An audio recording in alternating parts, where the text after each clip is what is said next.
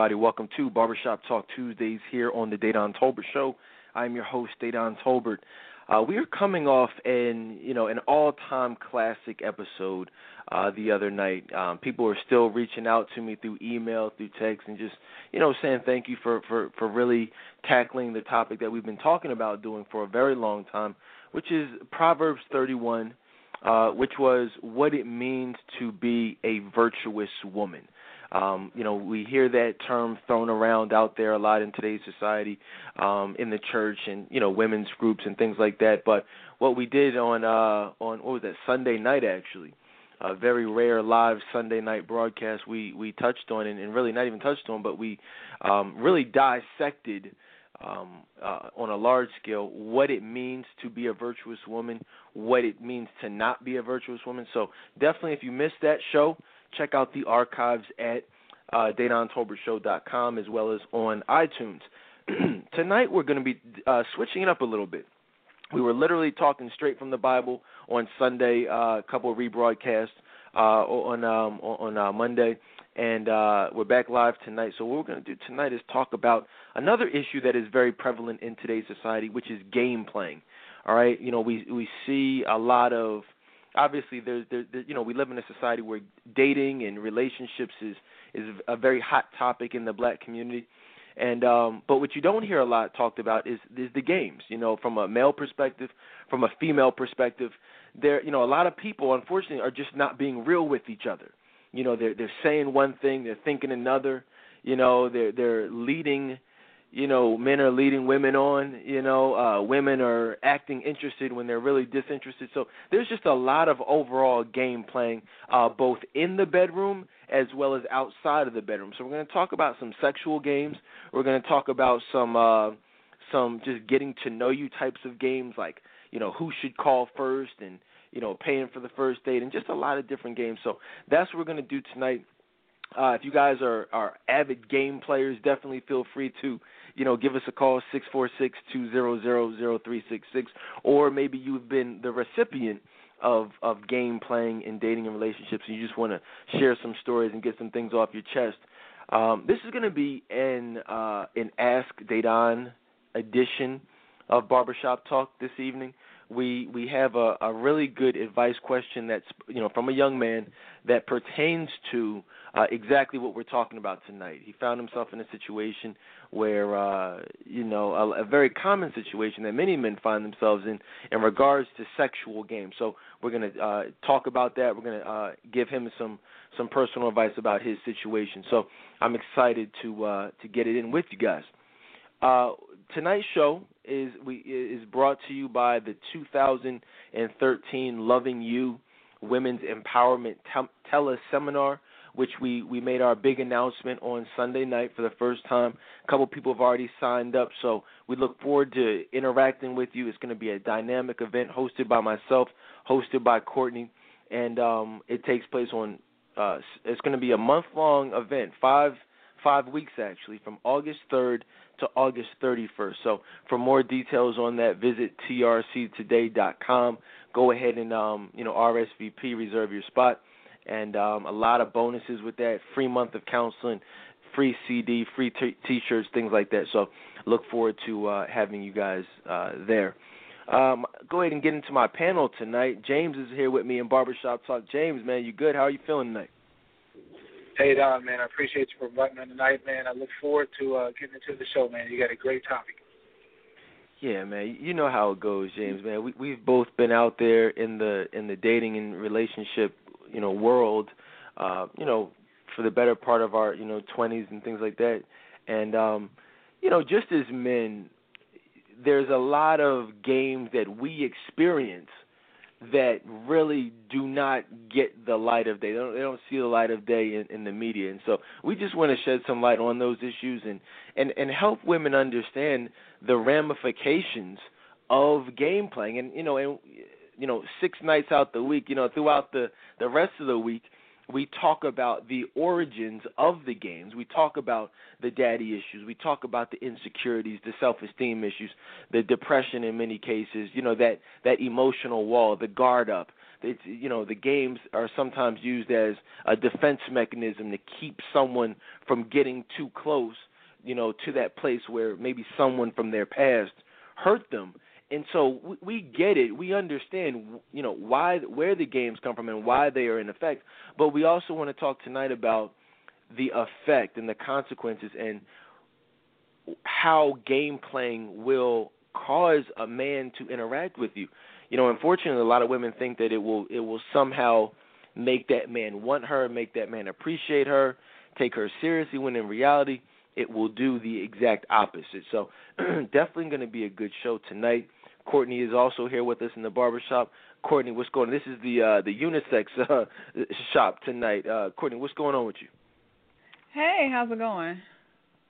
I'm going. Uh, it's going well, Courtney. What do you think about today's show? Um, just obviously, you know, you shared many stories in the past about you you being you yourself being a game player and some of the reasons why. What, what, what are your thoughts on tonight's topic? Yeah, I'm excited um to talk about it because yeah, I was notorious for game playing. That was like that was all I did. So you know, that's something I can definitely you know relate to and help the ladies you know see it for what it is. So I'm excited. Right, absolutely. So, guys, I, I don't know. Maybe we may have kept it a little too real on uh on, on Sunday night. We, uh, you know, obviously you guys noticed a couple uh some technical difficulties. We we spent a good deal of time talking about uh the new Kanye West album, the new cover, and and it's uh it, it's satanic, you know, meaning, and you know, so you know, hey, I just put it out there. You guys, uh, you know, I tell you in advance. A lot of times we've been known to mysteriously have some technical difficulties the day after, the couple days after, you know, really going deep into, you know, uh, a lot of stuff that's going on in the, in the entertainment industry. So many of you know we did a classic show breaking down uh, and dissecting the meaning of Jay Z's uh, album, his new upcoming album, Magna Carta Holy Grail. I promise you, if you missed that show, you definitely want to uh, go ahead and check out the archives of that. Uh, let's get into it it's not going to be a terribly long show, but I, like I said, I want to want to talk, tackle some advice questions, talk about this topic from a real perspective, and um, it, it's deep out here. Matter of fact, be, uh, matter of fact, before we're to do that, I just remembered. I just remembered today. Was it today or yesterday? Monday, one of those those days. Uh, the Trayvon Martin case uh, began. You know, the uh, jury selection. You know, some people have been asking me to kind of touch on it. It's been a while since I've spoken publicly about it. You know, if you guys missed my my special on gun violence, maybe a couple years ago, definitely check it out. I had a lot to say about the topic then, but um, you know, so I just I did want to touch on it. You know, see what Courtney and James you know feel about that. Man, matter of fact, we haven't heard from you on this topic, James. Any thoughts on the beginning of the Trayvon Martin case? the trial, or, or just the case as a whole, or and specifically the trial? You know what, Dedan, man, I, I have been following the case, man, and um, not not as in depth as you have, but uh, you know, I, I do find some of the, you know, the, the the current, the actual change of events. I do find it kind of funny, man. Um, I think the one thing that that kind of grabbed my attention is um, I actually thought that um, you know that Zimmerman. I, I thought that he was going to actually get off and actually be released from prison. And I think it was one of those situations. I'm not sure if I have it correct or not, but I think it was uh, the situation with uh, the you know him lying about the money that actually caused him to um, you know to to to continue to be locked up. Man, I don't even know if it had anything to do with the events that took place where you know where he shot Trayvon Martin. I think I thought it was more of a you know financial reasons why he was actually uh, still in prison, man. And so I haven't been keeping up as of late, but um Am I correct in saying that they gave him a life sentence? Oh no no he's now the trial just started um on on Monday but they but you're right they absolutely um that's why he was locked up and I'm glad you touched on that because a lot of people don't realize that that's actually what led to him being his bail being revoked. I don't know if you guys know but he had a uh uh I guess a PayPal account where he was soliciting funds you know online and he he had raised something like two hundred thousand dollars in his in his PayPal account, but he was saying prior to that that there was no money, there was no, you know, he had no money for you know for bail and things like that. So he was granted bail. Uh, but then they later found out that he, you know, did have this PayPal account with two hundred thousand dollars, and he was like communicating with his like with his wife, you know, through codes, you know, it, it, while he was in prison. So they uh, re- revoked his bail, and then uh, I believe he's been in jail that whole time until the trial the trial started. So, I mean, you know, that's yeah, it's. I I, I have more to say about that, you know, not not specifically on that subject, but just in general with the case. Um, but Courtney, any any thoughts on the beginning of the Trayvon Martin case that listeners have asked us to express our thoughts, our opinions? It's been a while since you and I have talked about it. Any new thoughts? Any new revelations? Yeah, well, you know, I was listening um to it. I was listening to them talk about it on the radio, and I, I mean, I didn't get to listen too much, but um I'm just I'm very interested in you know what the verdict is. I you know I still want to you know continue to you know follow it and just to see where it's going to go. I guess that's my you know perspective of it. Um yeah, that's how I feel about it. Like like what what's going to happen, you know? Do you feel like he should be found guilty or innocent? Um, I feel like just based on everything, I it's hard. It's I need I need to not straddle the fence because I I have a tendency to do that. Um, hey, I can admit uh, that. You said what? Okay. No, I said you think. No, you do though, Corey. You know that. But I mean, you know, you're very very uh politically correct. You know, but yeah. no, but seriously, what do you what do you think though? I mean, do you, I mean, in your gut, you know, when you saw the news, when you feel, you know, like right now, do you hope? he gets off, or do you hope he spends the rest of his life in jail? Be honest. Um, I guess I'm at a point where I'm I'm indifferent. Um, because I'm I'm not one of those people. Oh well, he should go to jail. So I guess if I had to lean on towards one side, I would say get off. Because I mean, I I'm not. I don't feel like he should be punished. I'm sorry. I want to talk about. Yeah, I, I I I can respect that realness. I respect the honesty one thing that I'll say about it is this: you know, any time when a life is lost, we, uh, you know, you want to, you know, think about and pray for the families, you know, that are affected, you know, in any situation like that. But I think that one of the things I said online is um the other day was as far as men, we just did a big Father's Day, many several shows over the course of the week, the week of Father's Day. And um that week I said to the fellas specifically, I said, it's impossible to be a great man if you have kids and you're not a great father. And one of the things that I I think how that ties into this Trayvon Martin situation is that and it just on and on a large scale, we're seeing too many kids out here with with no home training. We're seeing too many kids out here with no respect for elders. We're seeing too many kids with no respect for life you know, just no respect, you know, period. And unfortunately, um, that that lack of respect that we're seeing out here on a large scale is resulting in kids on the corners selling drugs, ki- kids buying guns and you know being arrested, you know, for gun possession and, and you know all types of illegal things, car theft, um, you know, and murder, you know, killing as well as being killed. Uh, and a lot of these these incidents, because it's unfortunate, but Trayvon Martin is no different from the kid that got killed here, not too far from where I live, not too far from where Courtney lives, not too far from where Jay. You know what I'm saying? Like these are everyday situations. And when you look at these situations, you've got to look at okay, what what role are the parents playing? You know, like what what role does his mother play? What role does his father play in his life? It's like, yeah, we're seeing, you know, when you turn on CNN, when you turn on uh the news, you know, you're seeing the the parents together, you're seeing them united, but they're not together. And they haven't been together.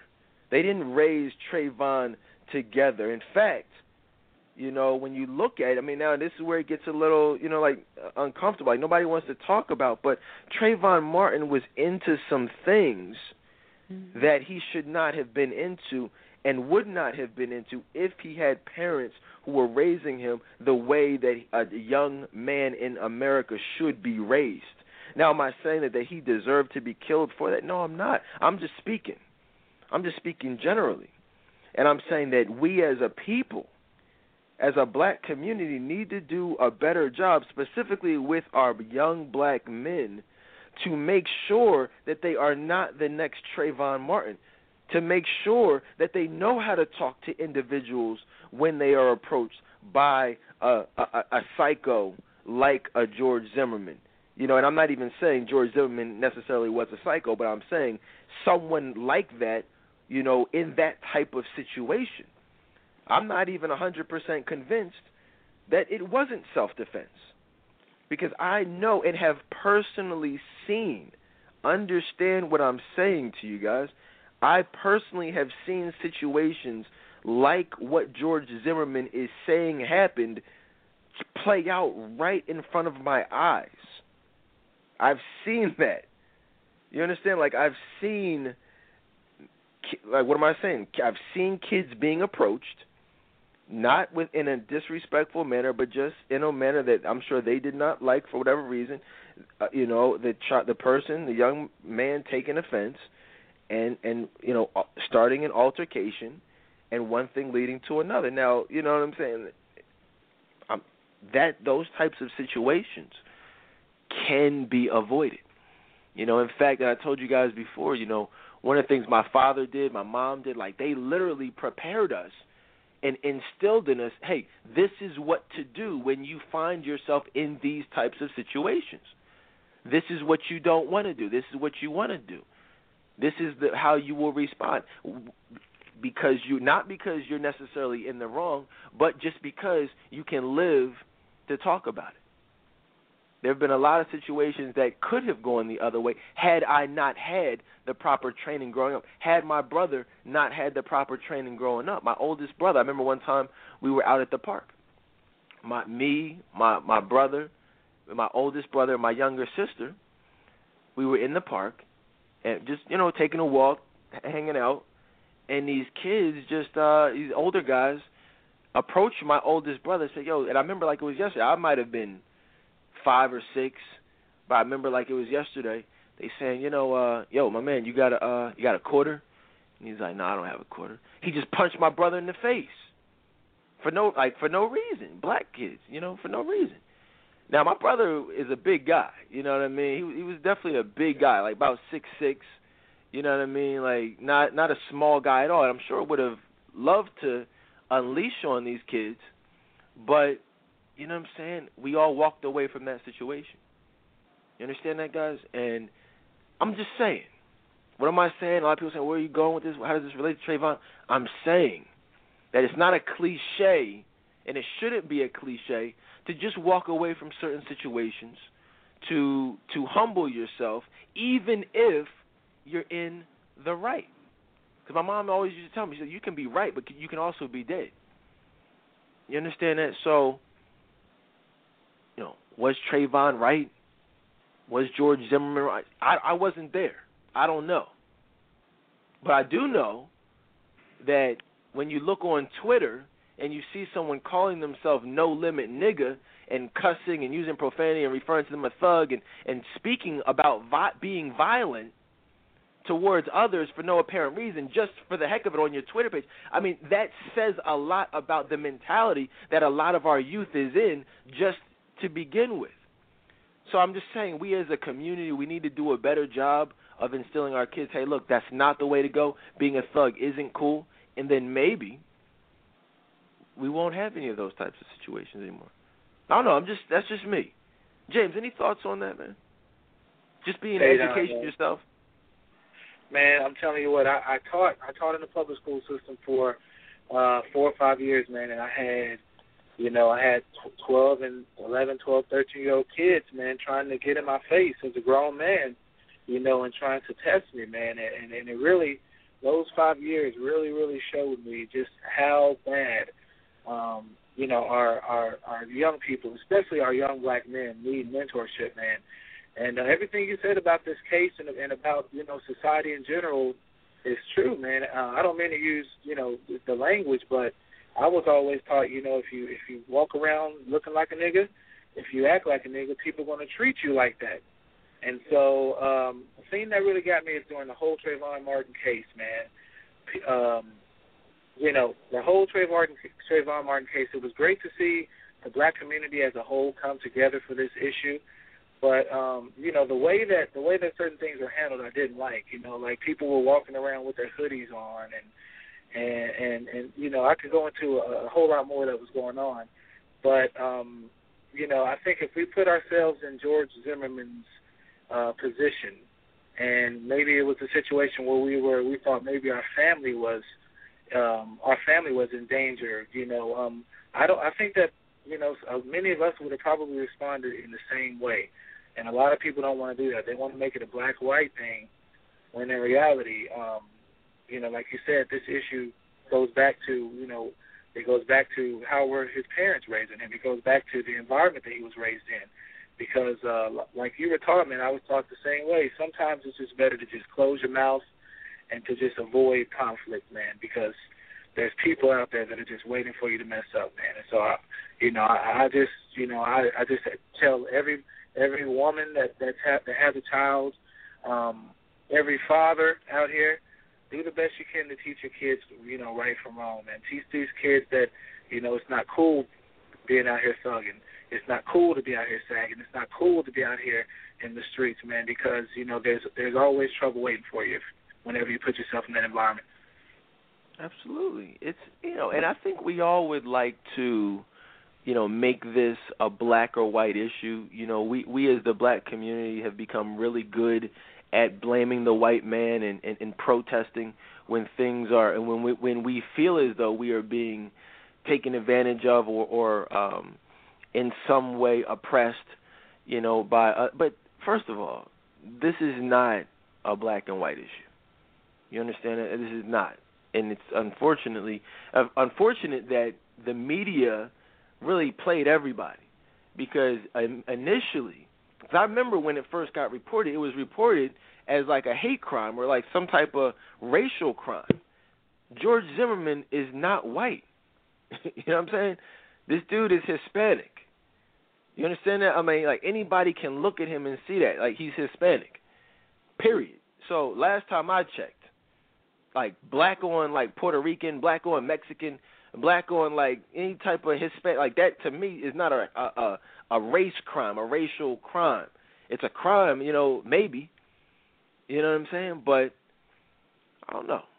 I think that uh, one thing I was gonna say is that it would be nice to think that we could pretend like you know what I mean, like when we go to these suburban neighborhoods when we go to these white neighborhoods, everybody is like super, you know, uh afraid and and super cautious about making sure they lock their doors and doing different things. I mean, but that's just not the case.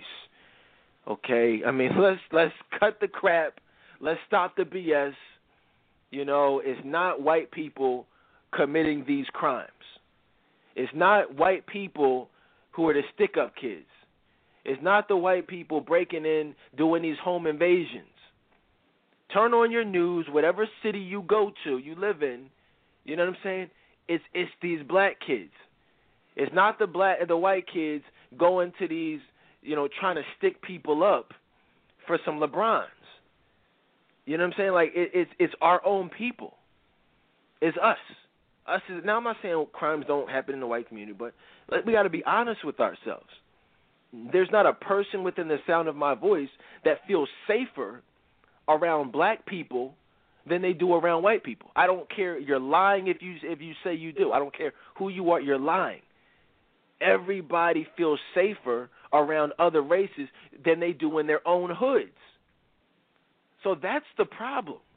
Let's start let's talk about the gang violence that is is quadruple the amount of lynchings you know what I'm saying? The amount of gang violence in the last 15 years is more, is quadruple, not just more, but quadruple the amount of lynchings that there have ever been in the history of this country. You know, you understand that? Like we we are killing ourselves more than white people have ever killed us. Yet we have the audacity to try to point the finger at other races as as somehow holding us back. No, we're holding ourselves back. So, you know, George Zimmerman, you know, I tell you guys all the time, I could have been George Zimmerman. I could easily be George Zimmerman. Let me see somebody, you know, creeping around my neighborhood too close to my car where my daughter plays outside. I'm I'm gonna confront him. I'm gonna ask him, hey, what, you know, what's going on? You need some help with something? What's, you know what I'm saying? Most likely, he'll he will not like the way that that conver- that the way he's being questioned. He, who knows? He may try to say something to me. Maybe George Zimmerman claims he swung on him. Who knows? Maybe someone will swing on me, and then there you go.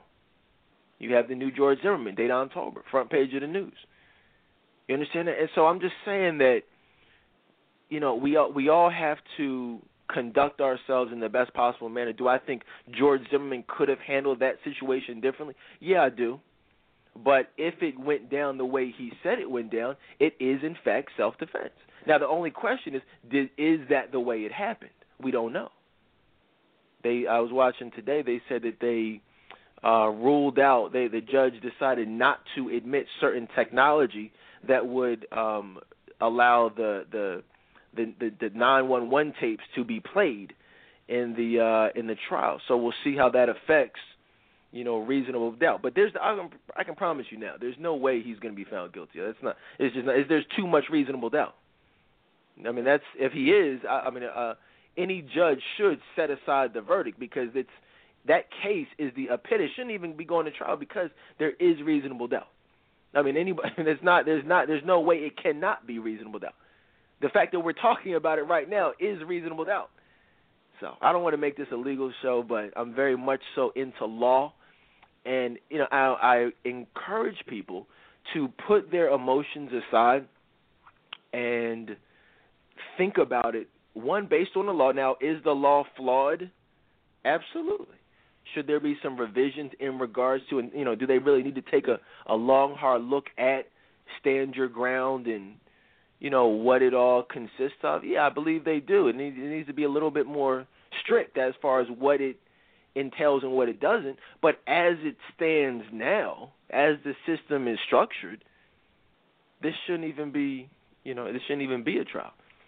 You know, so it is what. In fact, it wouldn't be a trial had the media not you know grabbed a hold of it like you know the way that it was.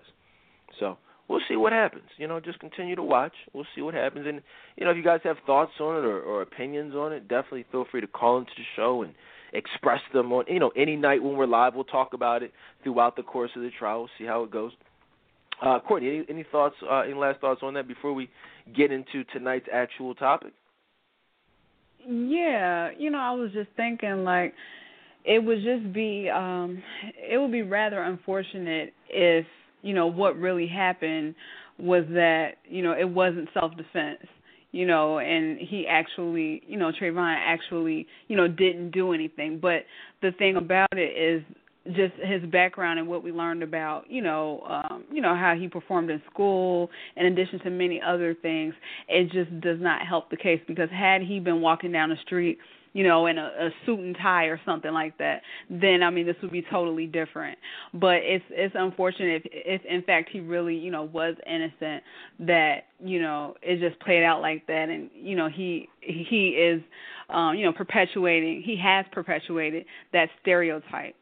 Um, right. So that's that's yeah, and that's a yeah that's a good point. And, and just on a general scale, we like I said, my, I, I and I can't help but to think back to my mom and dad drilling into us all, you will not perpetuate this stereotype. I, you know, we weren't allowed to wear. I mean, I what were we allowed to wear? Beepers, baseball caps turned backwards, hoodies. That's the that's the irony. That's the irony.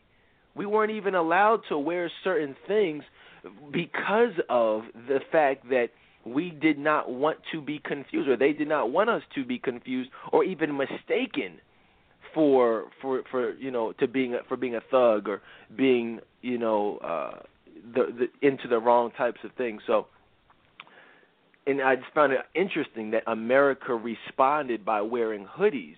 Why not respond by wearing suits? Why not respond by carrying briefcases. I mean, that's that's what we need to be teaching these kids. I think we got enough hoodies out there. I think there are enough kids out here looking like thugs. I mean, you know what I'm saying? I think there's enough of that. So, it is what it is. let's keep it moving though. One of the things I also wanted to discuss tonight was uh we've been talking a lot about love and hip hop. All right, a lot of you know we we talked a little bit about it on uh Sunday night, and one thing that I wanted to touch on, which I found very interesting, was Mimi and Nikko and Stevie J. A very interesting uh situation that we find um, just in regards to tonight's topic, we see a lot of this in today's society, which is games. Mimi is playing a very dangerous game with with with Stevie J and Nikko. I mean, at least she was, and it, which is a really good segue into tonight's topic of game playing. See, a lot of women, unfortunately, are playing games, and it's resulting in men fighting. It's resulting in men getting shot you know, ongoing beef. And a lot of this stuff is all over a woman. You know, and it could be avoided. And, and Mimi, you know, we touched on it the other night where she knows the game she's playing. Like she's actually doing it on purpose. She's go, has gone through stuff with Stevie J, went to Nikko, was letting him smash for a couple months, you know, and now Stevie J is doing what most players do. They're doing they he doesn't want her. Anybody watching it, please don't think that he wants her. He's playing his own game with her. You know, and funny thing is, I see a lot of myself back in the day in Stevie J. I know that's not a, necessarily a good thing, but it is what it is. You know, a lot, there's a lot of games being played out here, a lot of playing with women's hearts, women's emotions. He had her, he threw her away, he broke her heart. Now he's reeling her back in, and it's just a cycle that they've been going through what, over the last ten years. You know, and now he's doing it again and he's reeling her back in, and it's working, and it's just perpetuating the emotional unavailability. And so the problem with it is though that now she's got more emotional unavailability as a result of dealing with Nikko. But here's the thing, Nikko doesn't give a damn about Mimi. In fact, he was just using her and playing his own game, like I said earlier, to get his video out there, to get a little bit of fame, a little notoriety. Nobody knew who Nikko was prior to Love and Hip Hop. So he's playing his own game. In fact, if you saw the episode on Monday night, he was out there. He's out there, you know, rapping to other women, trying to get other women's numbers. Now it happened to get back to Mimi, but you think he cares? He doesn't care because he never cared about Mimi to begin with because she's emotionally unavailable. That's how it goes. So it's all one big game that everybody's playing. In fact, did you guys see what Nikko said to her at the end? He was like, "So you saying that, you know, me, you, and K Michelle can't have a." Uh, or was it K Michelle or Karlie? One of them. He was like, "Yo, we can't have a threesome," and she was like, "What did you say to me?" He basically called her a whore. That's how it goes, ladies. That's remember when I told you if he's not looking at you as a wife, he's looking at you as a hoe. Well, clearly Nikko was never looking at at, at Mimi as a wife. So what does that tell you? tells you that he's viewing her as a whore, and that was substantiated when he blatantly asked her, "Can she have a threesome?" How do you ask a woman that you're supposedly trying to build a future with, which we all should know was BS, but that you're supposedly trying to build a future? How do you ask her to have a threesome with a known another known whore? You understand that? And blatant. I mean, that that was the ultimate form of disrespect. So she cussed him out. He cussed her out. You know, and that was that there are many women listening right now who can relate to that whole, you know, that whole cycle from start to finish. So I'm just telling y'all, but you see how it started. It started with the game. It really started with the emotional unavailability that led to Stevie J, that led to Nikko, that led to the big game, that led to the tumultuous blowout, and now she's back to square one, dealing with Stevie J. It's actually very sad. Courtney, you know, any any thoughts on that? I mean, anything you can relate to, or just overall thoughts on that whole just big, ridiculous drama fest? I could relate to that um that same situation um cuz just the games that she was playing um that those were things I was doing. So basically you know using another guy um you know to get over an ex or whatever that I mean that that was something I I did cuz I thought that it I thought it would work You know, and that's what Mimi thought. She thought bringing Nikko into the picture, um, you know, would make Stevie jealous and make him appreciate her. And that was something similar that, you know, that I did.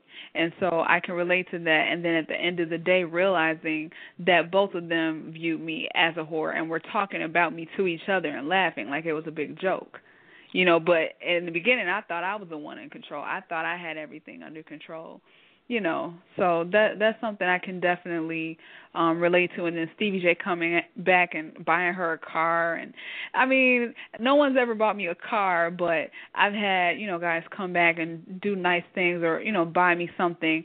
And in my head i'm like oh well you know maybe he he loves me and he realized what he you know realized what he had. And that's what mimi thought.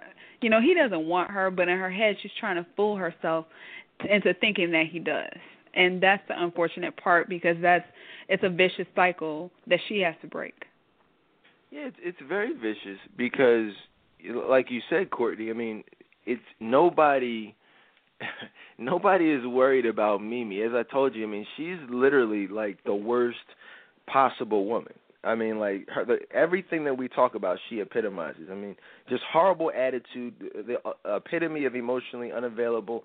I mean, no respect for herself whatsoever. Cusses, like I said, just just horrible. I mean, the worst, one of the worst women I've ever seen in the history of of of just period. You know what I mean? And so, you know, it's no surprise that she finds herself in these situations, thinking that she's in control. And ladies, I, Courtney touched on it. You cannot make a man like Stevie J jealous. You really can't make a man jealous. Period you, the whole jealousy thing is is a very overrated term and, and often misused and misunderstood term because what what you guys think is jealousy is really indifference. You know, and, and and often ends up being a matter of disrespect. So when you say, "Oh, you're jealous," a lot of times not. He's not jealous of another man. He's not jealous of what someone else is doing. Because if he was, he would be treating you right to begin with. But because he's not treating you right, that basically tells he doesn't view you as a wife, which means he views you as a whore. And and that's how he's treating you. So when you go out there trying to make someone who doesn't even care about you jealous, it's like it just makes you look stupid. And but more importantly, it it, it causes friction, like real issues between two men. Now, you know, luckily it didn't lead to that on uh with Nikko and Stevie J, but anybody who watches the show sees that it clearly could have. They could have easily came to blows at that video release party, and that would have all been specifically because of uh, Mimi. In fact, I think back, the, the the whole reason why Stevie J and Lil Scrappy got into a fight w- was because of uh the game being played by what's the name? The heck is the chick's name? Uh, Courtney, you know her name. What's her name? Joseline. No, not Joseline. Um, Scrappy's girlfriend. Oh, Erica. That's right. Erica. Mm-hmm. Yeah, it was her fault. It was her fault. She was the one mouthing off, not knowing how to keep her mouth shut, blah blah blah blah blah blah. And, and Steve's like, "Yo, who you talking to?" Like, you know what I'm saying? He did. He wasn't saying nothing to her. And then he, you know, she disrespected him, so he disrespected her back. She went back and told Scrappy. Next thing you know, those two men have an issue. But it started with Erica not knowing how to keep her mouth shut. And so I'm just saying these games have to stop because all it does, because the I mean the game, the it's it's really a game in regards to how the men and the women are reacting, but it becomes real, you know, with the two men. That's like real beef. So, James, any thoughts about that? Man, you ever found yourself in the in the middle of something specifically orchestrated by a woman? You know what they done, man. I, to be honest with you, man, I've never really uh, really, I never really sat sat around long enough once I figured out a woman was, you know, she was that she was the type that she wanted to play games, man. Because uh, to me, man, I, I just lose every every ounce of respect for any woman that chooses to go that route, man. I just lose every ounce of respect that I uh, that I had for her. But I will tell you firsthand, man. Um, I've you know where I grew up at, man, it's gotten really tough, and uh, I've had I've had three friends that have been shot um, been shot. Two of them died. One of them lived. But I've had three friends, three different friends over the past probably seven or eight years that have been shot um, um, because of a girl. You know, fighting over a girl. Uh, one of the guys, unfortunately, man, he had no idea that um, the guy, the, the one, the two guys that the two guys that died, one of them had no idea this chick was dealing with another guy on the side, and the guy um, rolled up on him in the club one night, man, pulled out his gun and blew blew the guy's brains out, man. Guy was laying on the ground, you know, in front of everybody, brains on the brains all over the floor, man. And and so you know, I don't they don't show that kind of stuff on television, you know, in love and hip hop, but in real life, that's that's the reality. What happens when these ladies go out here and they play games like they play. And um, I, I can even remember uh, a story uh, that a story about I think it was uh, it happened maybe about a year ago in in the Bronx. There was a guy that was you know stringing two chicks along, man, and um, you know one of the ladies went over to the other one's house, and she lived on maybe the 15th, 16th story, and um, one of the chicks came out and pushed up, went over the ledge, man, and the lady dropped 15 floors and died, man. And so, uh, you know, men and women, we got to realize that, you know, there's nothing good that comes out of playing games, playing with people's hearts, man. There's nothing good that comes out of it. Yeah, not not at all. Not not man. It's, it's sad. Those are two crazy stories. I've had my own situations where I, where I've seen friends. Funny thing is that all you guys have got uh, have read my my novel, The Love We Had. I'm, I'm sure by now. You know, shout out to you guys. I actually got my first royalty check from uh from the re-release shout out to you guys. You know, I appreciate it. Thanks for all the support. Uh, first quarter. Um, but if you haven't already, get it at, on Amazon and Kindle. But the story in there, and I don't want to give away too much, but the story in there where the young man is killed. Yeah, you know that the book is. Uh, everyone knows the book is loosely based on my life. That's based on my friend.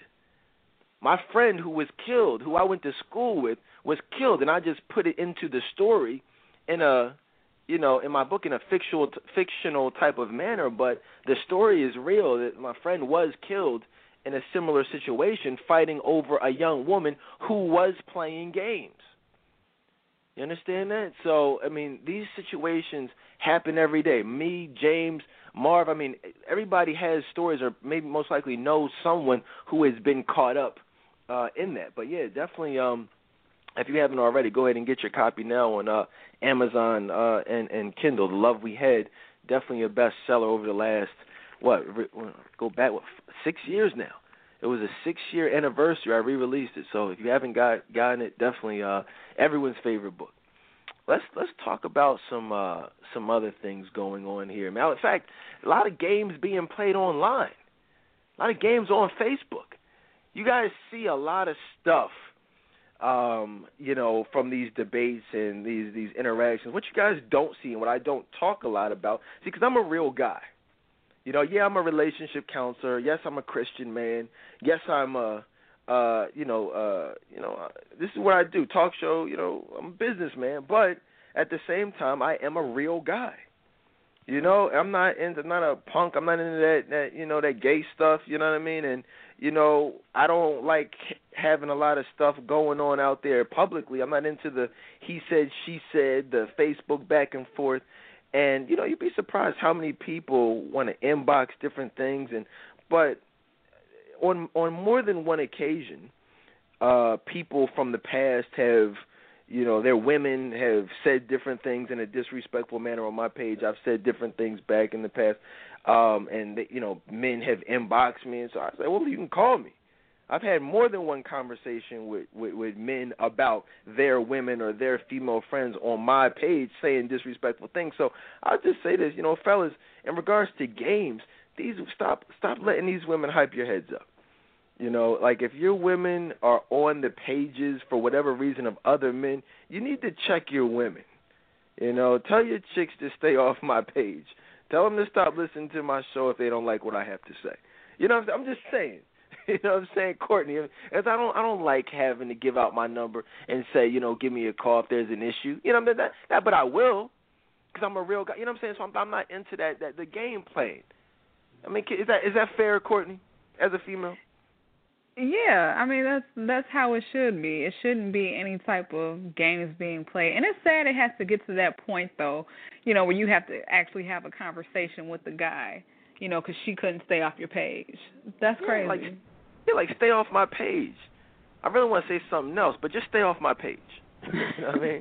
we'll leave it at that. stay off my page. You know, stay don't like how you gonna get mad because your chick is on another man's page commenting and debating with with things that he's saying on his page. Like that's crazy. It's crazy, man. But anyway, you know, let's keep it moving. We're talking tonight about because we had a pretty serious show. You know, when you when you talk about the Bible, you know, you gotta you know you gotta keep it real. You gotta you gotta keep a straight face. That Proverbs 31 show was was an all time classic, and that we weren't even planning on doing that, Courtney. That was something spur of the moment.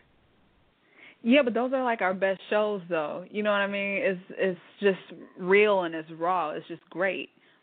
Right, right, right. So definitely, definitely, I can't stress enough. If you are a woman and you think you're a great woman, or you consider yourself to be a virtuous woman and a Proverbs 31 woman, and that's what you aspire to be, half the women talking about Proverbs 31 and being a virtuous woman really haven't even read all of. I can promise you, women have even reached out. They were like, "Yo, I didn't even. I heard of it, but I never even knew there was all of that in it. Yeah, it was all that in it. So we went through the whole thing."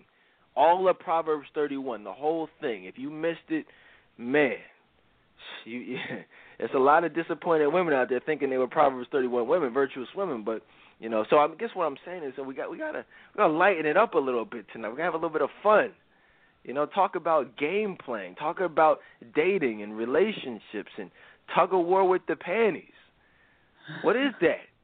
What is what does that even mean, Courtney? You I mean, you know what what's, what do you what do we mean when we refer to when we talk about tug of war with the panties? What is that?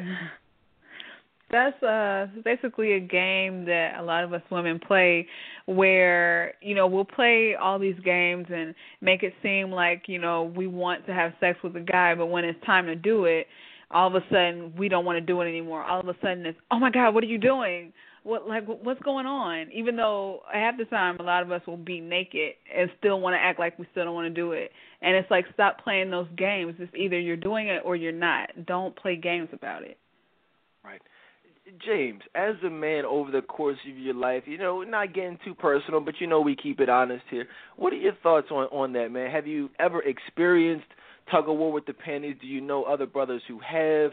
How have you handled it? What what are your thoughts on that no, I did not. I have, man. It, you know, it, it started in college, man. You know, I, I've, I've been over women's apartments, and you know, she just all of, you know, out of spur of the moment, she decides she wants to take a shower, and she wants to walk out, you know, with a little towel wrapped around the body in front of me, prancing around. But then when it's time to, you know, really get down to business, and like you said, you start getting into the tug of war with the, you know, tug of war with the panties, man. She wants to act all coy, and she wants to act all shy but she wasn't acting shy when she was prancing around with you know with the water dripping off of her backside, man. And you know she knew. And these women out here, the, the, the crazy thing is, these women out here know exactly what they're doing. I think a lot of them have actually had, you know, what they're going to do planned out before the man even gets over to the crib. And you know, I, I just, to me, per, me personally, I just can't get into the mindset of trying to figure out why a woman would even play those games because um you know, whatever respect and whatever value that we saw in them before, it, you know, when you start playing those games, it automatically diminishes. Absolutely, absolutely. I mean, I've been to women's houses. I'll tell y'all two stories. One about me and one about a friend of mine. Same exact story situation that you had uh, that you just told, James. Same thing exactly uh, happened to me. I mean, as I'm thinking about that story, about four other stories similar just popped into my head. But I'm gonna tell y'all a couple. I I met this young woman on Black Planet. Now y'all remember Black Planet back when it was like this was before MySpace, before you know uh Facebook. This was like when Black Planet was like the main. This was like around like 97, you know what I mean? Like, you know, when that was like the thing to do. And um so I met this young woman on there. And in a, in a lot of ways Black Planet was actually better and, and more, you know, interactive. But anyway, it's a whole other thing anyway. But met this young woman crazy body, you know what I mean, very attractive. You know, had never talked to her on the phone, but had been interacting through uh, through Black Planet. Ended up going by her house, and um, she lived with her, you know, her family. Long story short, this chick comes to the the door, in a in a like I had, understand what I'm saying to you. I met her, no conversations. The first meeting was when I just drove by her house, no dates, no nothing had never seen this woman in person, had never even spoken to her. I go by her crib, ring her doorbell. All right, the young woman comes to the door in a towel. Okay, and she's like, "Oh, I'm sorry. I I don't ha- I my I'm doing laundry and I had no clean no clean clothes." I'm like, "Really?" You know what I mean? Like, oh, I'm like, okay. She's like, oh, but you can hurry, just come in. She comes in. She's like, all right, I'll be right back. Running, like, you know, everything bouncing up and down, literally a towel and nothing else. I'm like, this chick has got to be kidding me. You know what I'm saying? And so I'm like, oh, I see what's going on here. I see what it's hitting for. So, you know, but then, you know, like James, I mean, literally same exact story as James said. When it t- came time to get down to business, she's playing games, acting like it's not what it is. Now, now, see, James is a good dude. I'm a good dude. There are a lot of good dudes out here. However, there are a lot of not so good dudes out here, and this is where it becomes uncomfortable because there, it, you know, date rape is the number one form of rape in in this country, and there's a lot of rapes going on out here. Um, and again, I'm not, I'm not, you know, placing blame. You know, no means no. I get it, but you know, this show here that we do is not about you know placing blame or you know playing the blame game or anything like that. This is about helping women avoid. If you guys know our motto and our um mission statement, it's specifically to help women avoid many of the uncomfortable situations that they often find themselves in at the hands of men. That's our mission statement. It has been the mission statement the entire time of the show. So, you know, to help avoid date rape or just being in uncomfortable situations, you, it's probably not a good idea to come to the door in a towel. It's probably not a good idea to to to you know stroke a man's penis and play little sexual games, but then tell him no. You don't want to get a man aroused to the point of thinking he's going to get sex and then not give him sex and then say no if you don't want to be raped. I'm just saying, and again, it's not right to rape, but you guys, what I'm saying, some men are not, you know, a pit bull should not bite your hand off. But if you play around with it, that's what's going to happen. You stick your hand in the lion cage at the zoo where it specifically tells you don't stick your hand in the cage. Well, guess what's going to happen? Is that right? No. But is it real? Absolutely. So these are things that can be done. Stop playing these games. As Courtney said, look, either it's going to go down or it's not. Understand, and we just got finished talking about this maybe a few weeks ago on another show. You get no brownie points – for how long you you make a man wait or how long you don't make him wait. It doesn't matter. You could play hard to get because you you you want to feel respectable or you want him to take you seriously, you want to feel virtuous. It's ridiculous. Virtuous women don't play sexual games. Virtuous women don't give off a sexual vibe. Respectable women don't give off a sexual vibe. So if you're playing sexual games expecting him to look at you in that manner, you failed miserably he's just to say, if you guys, in fact, uh, the funny thing about it is, you know, we give Steve Harvey a, a hard time. Most of his stuff is 100% trash and absolutely unrealistic and will cause women to be dogs. But when you look, I was watching the movie Think Like a Man, and interestingly enough, the movie Think Like a Man, three quarters of the movie was absolutely 100% realistic. If you guys saw Think Like a Man, in fact, we did a three night special on it. If you missed my special, definitely Google Think Like a Man on the Dedan Tolbert Show, part one, two, and three, and listen to them because uh, three quarters of the way, you know, it showed okay the games that are being played and how the men are talking about it, how they are reacting to it, how they are adapting to them you know. But now, obviously, you see how it ended. That's the problem. That that's you know Tyler Perry ending, Steve Harvey, and you know it had the happy ending, which was totally unrealistic. But for three quarters of the movie, you know, it resulted in their games resulted in those women being played. You understand that? The young woman, she felt she's like, oh, I've got a a certain date rule, whatever, nine day, fourteen, whatever the heck it was. Th- th- these dudes don't care about that. You give a man blue balls, all he's gonna do, he's not gonna want you or make it. That's not going to make him want you even more. He's just going to go ahead and call somebody else the moment he drives off from your crib. I know I did that plenty of times.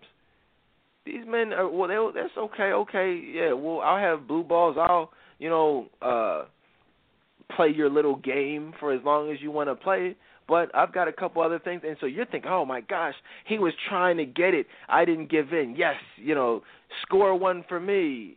You know, now I've got him right where I want him. When in reality, he doesn't care about you and never did and never will. He's just biding his time until you'll eventually give in. Games do not work. Games, in fact, get you played. James, am I am I lying to the ladies? Man, Dedan, you're speaking 100% truth, man. I, I don't know. I mean, I honestly, personally, don't know a woman, um, one single woman that that has been known as a uh, as a woman that plays games that that is, you know, really really happy that really ended up in a in a good situation because of that. Um, I've heard of women, you know, like I said, back in college and even in my you know my mid twenties, I've heard of women that you know ended up getting uh, you know playing games with guys, and the guys got so pissed off that they end up you know running. Some of these women had trains ran on them. Uh, all kinds of crazy situations, and and like you said earlier, man, it's you know the woman never ends up on top. She may feel good about herself for a little bit, she may be able to call her friends and brag about, you know, how bad the guy, how bad the guy may seem to want it. But like you said earlier, man, these men out here are not pressed. These men out here are not pressed for sex because they can get it from just about any woman they want. And most of these men are already dealing with two or three women on the side in addition to dealing with you.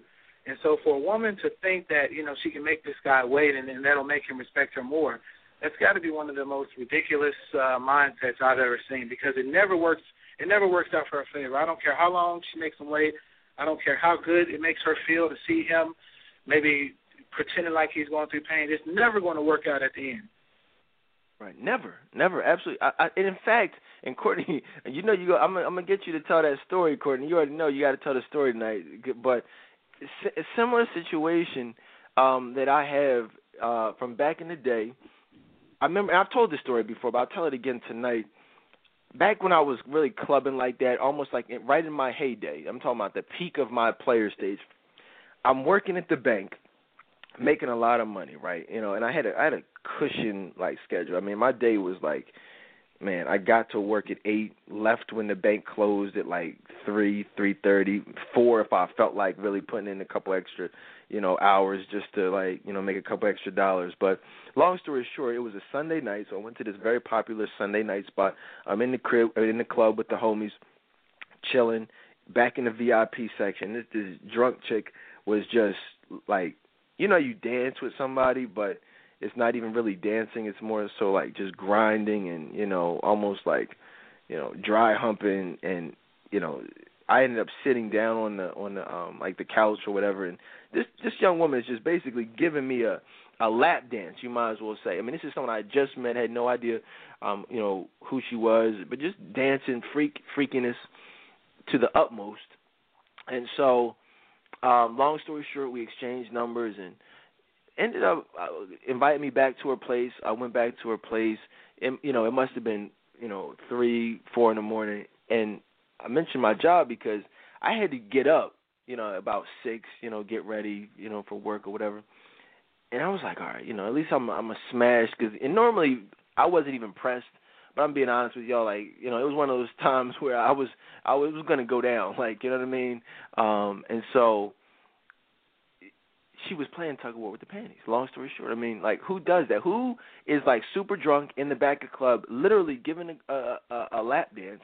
but then invites you back to the place, allows you to follow them back to the place, but then tells you no.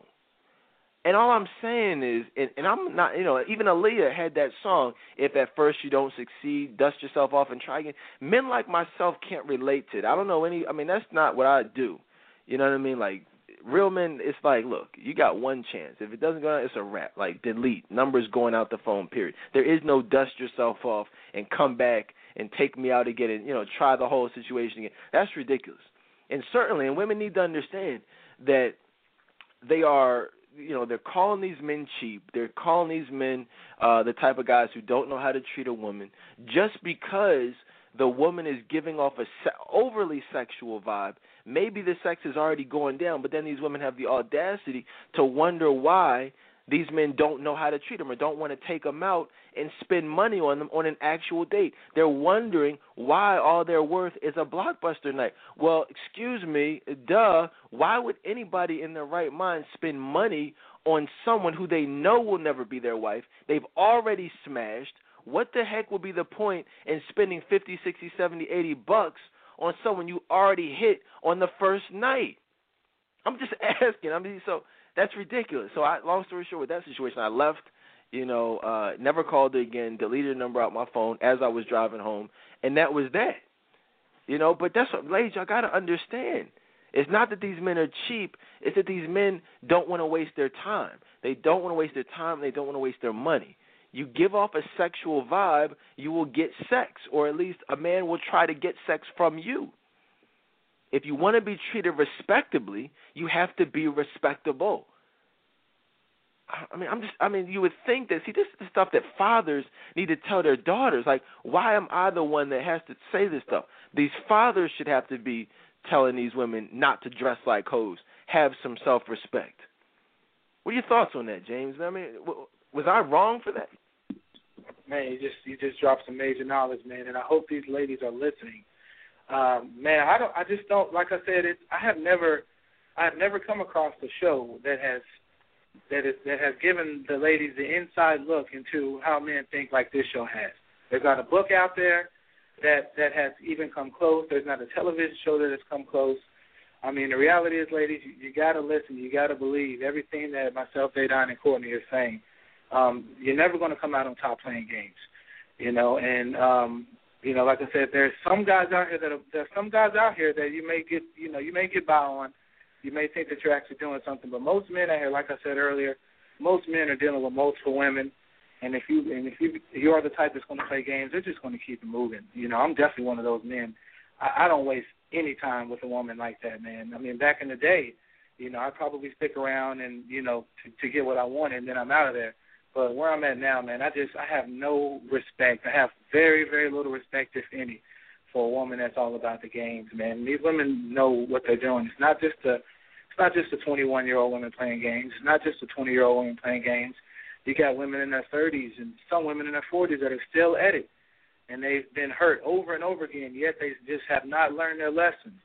So, ladies, if you're the one that's you know if you're the one that's you know that, that can identify with what we're talking about, get it together because you you know you're never going to be happy with what you're doing. Yeah, ladies, it just doesn't work out for you. You know, this is not a perfect world. This is not a perfect society. Things are not fair. If you give off a sexual vibe, you will be targeted for sex. And nobody wants to be targeted for sex. They say, hold on, wait a minute. You think I'm a hoe? In fact, hold on. One of the best shows we've ever done was my three hour special on For Colored Girls. I promise you, if you're a fan of this show, if you're a new listener, you know definitely when For Color Girls came out, like that week, we did an all-time classic show that will go down in the history as maybe one of the top three or four best shows ever.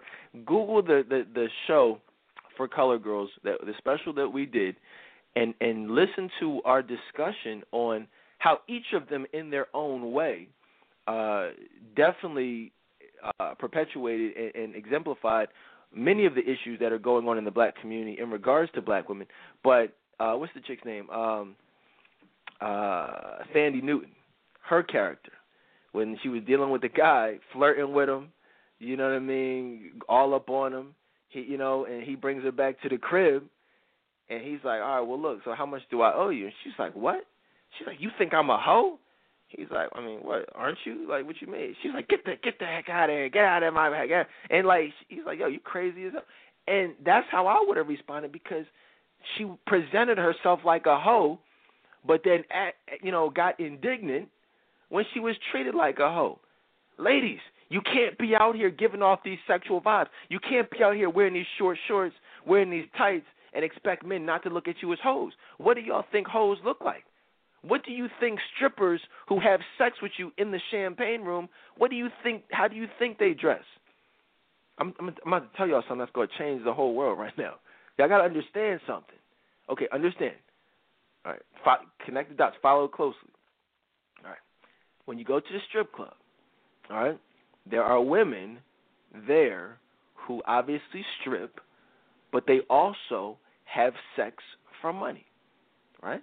So, by definition, that would make them prostitutes, aka whores, aka hoes, right? This actually happens. But before they get, they don't just, you know, materialize in the champagne room. They come from somewhere, right? They actually catch the bus there, they drive there, they walk there, however the heck they get there, carrying their big old suitcases. And these women are whores. Understand, we just established that. The way that these strippers, aka prostitutes, aka whores, dress is the same as many women out here who are just walking about and conducting their normal lives. You know, on the way to the club, on the way to work, they're dressed in the same exact manner as actual whores, but have the audacity to get mad that men will treat them like whores. I, when I say whores, I mean actual whores, like women who have sex for money in the back of the strip club or in the bathrooms. You understand? You see a problem with that, ladies? Many of your Facebook pictures are the same exact way that whores dress. So you can't be mad when men confuse you or target you because they assume that you are going to conduct yourself in the same way. I'm just saying you have to you have to be aware of this stuff. Courtney, what do you I mean you yourself, Courtney, you know. Your pictures used to be similar to that, but you've seen and I've seen tons worse. What are your thoughts? Yeah. that is true. I think um, you know, the problem is you know, a lot of women out there that are dressing like hoes, they of course they don't want to be treated that way, but it's like they create this, I don't know, idea in their head that that's what they have to do to get a man to treat them seriously. So their thinking is going to actually um develop into a relationship. You know, dressing like that is going to get them a man and develop into a great relationship. And so because, you know, the men are treating them like hoes, it kind of crashes their their fantasies and their dreams and it's unfortunate and it just always goes back to the lack of fathers um which created that the idea in your head in the first place because you didn't have anyone to show you different. Right. It's it's unfortunate. Now, Courtney, you actually have a story, you know, that has become kind of, uh, you know, a, a cult favorite here on the show. You know, specifically in regards to game playing and the results or consequences of game playing. One story in particular involves the toilet. You've I've seen the thread going on in the group. They've they've asked you to tell the toilet story if if you don't mind. yeah, I can sell it. I can sell it. Um, so basically, um, I was trying to get back. I was trying to get back at a guy um, that I was, you know, interested in. I was feeling, and it was obviously he didn't like me, so I was wanted to deal with his frat brother. And so we met at a club and dancing. Everything was cool, and I was drinking. I was just pretty drunk. It was towards the end of the night, and you know, it was obvious that he was going to, coming home with me. And so we met back up at my place and I was very very attracted to him. I was hoping that it was going to lead into a relationship. The crazy part, even I'm sitting there drunk, like crazy drunk. Um so we basically we go into my bedroom, you know, things get hot. Um, you know, every like clothes are all off by this point and you know, it's it looks like at that point you know it's about to go down at least according to him.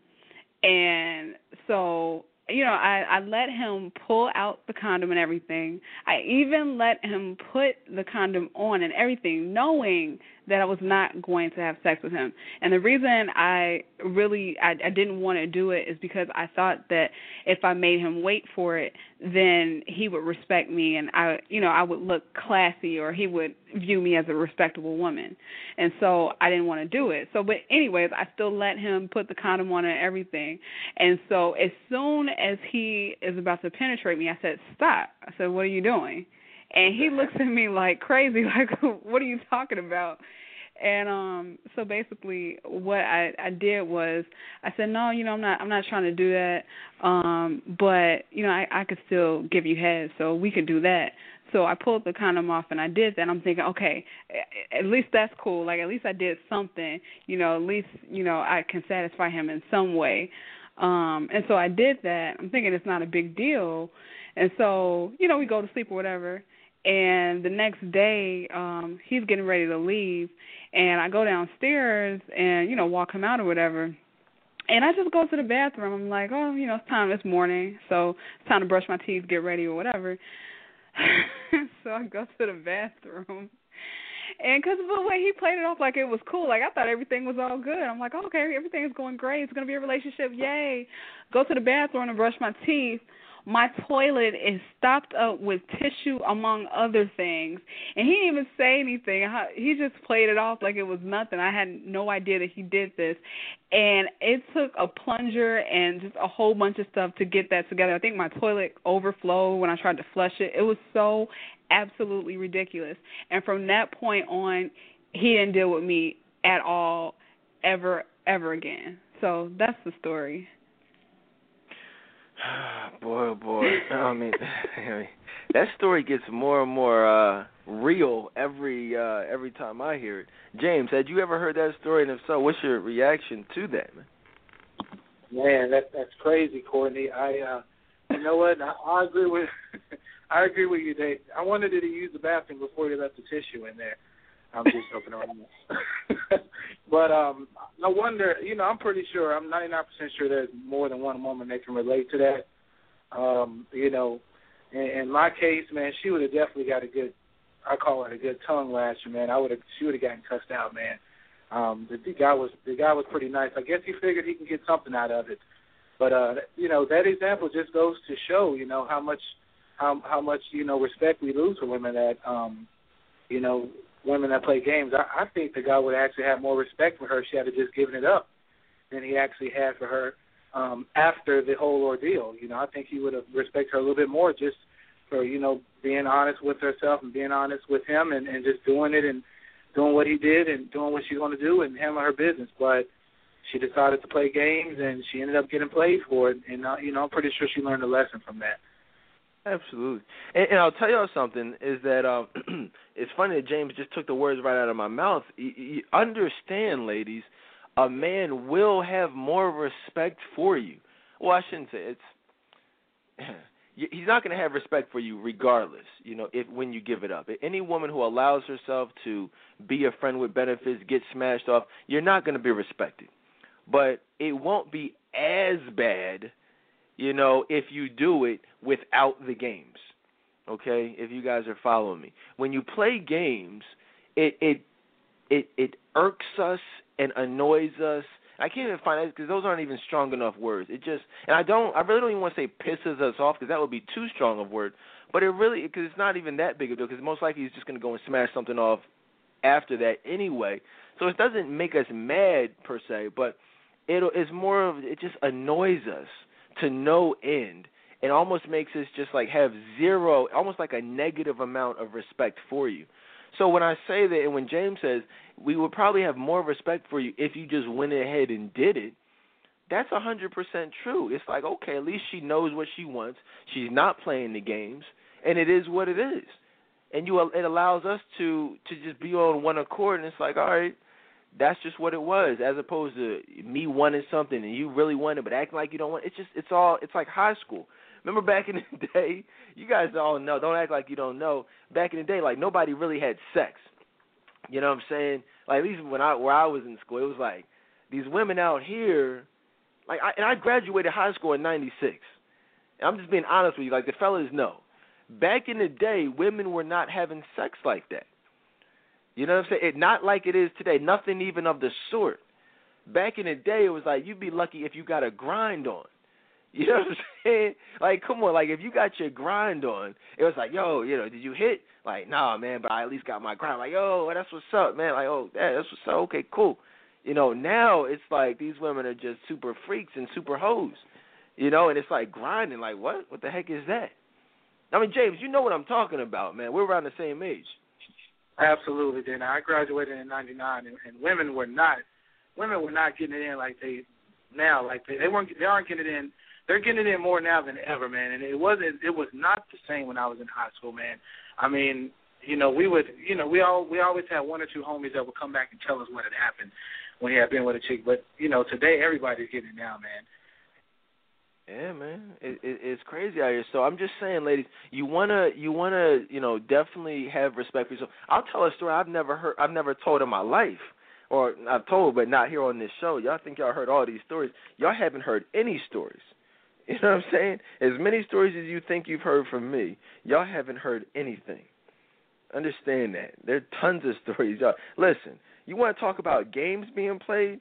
We, if y'all remember the classic show we did on the sleepers the whole sleepers show, Courtney, you know about that with the you know the asking them the four questions, and if you got one wrong, you got a penalty. And listen, I've had women, you know, butt literally butt naked and blindfolded, you know, being like video like on camera.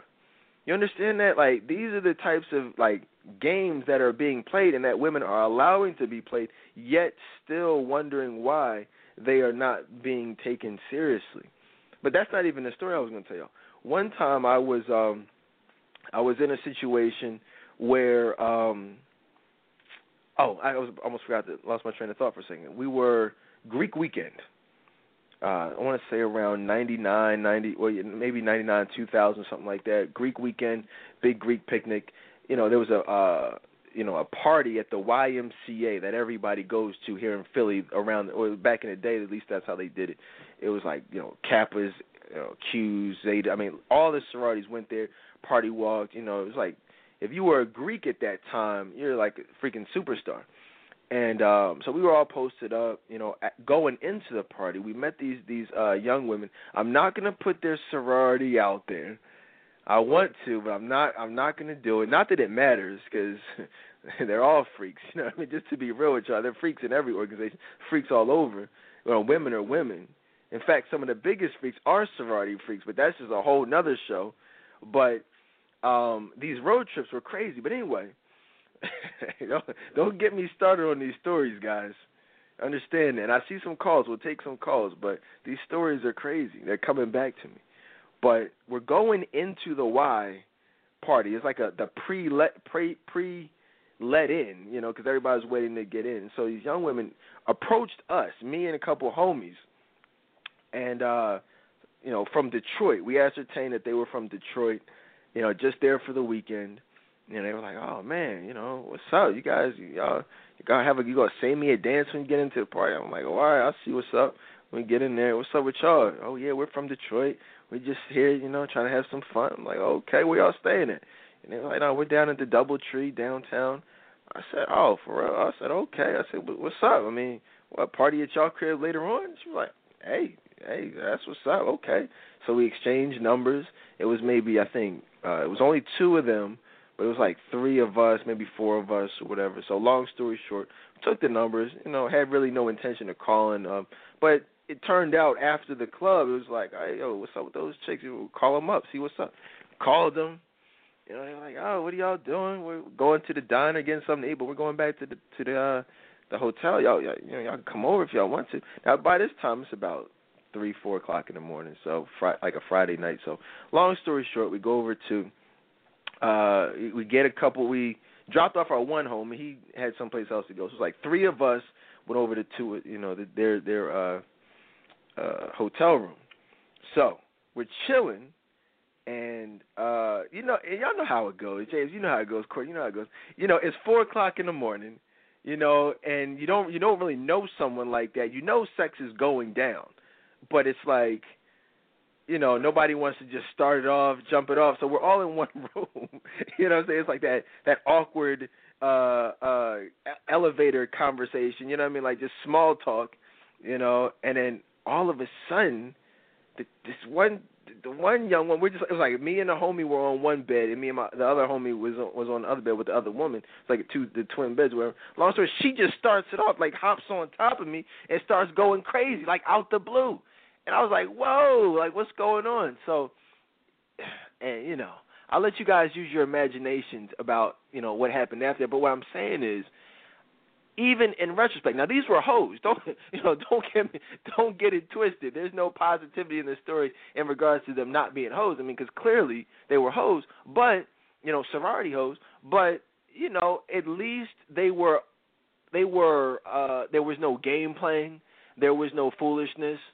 It was like, hey, this is what it was. We're here for the weekend and you know we're here to have a good time. And so that's what it was. So I guess what I'm saying is there was more respect for those young women than some of these other women who where the which will have the same result, but just make you jump through a million hoops in the process.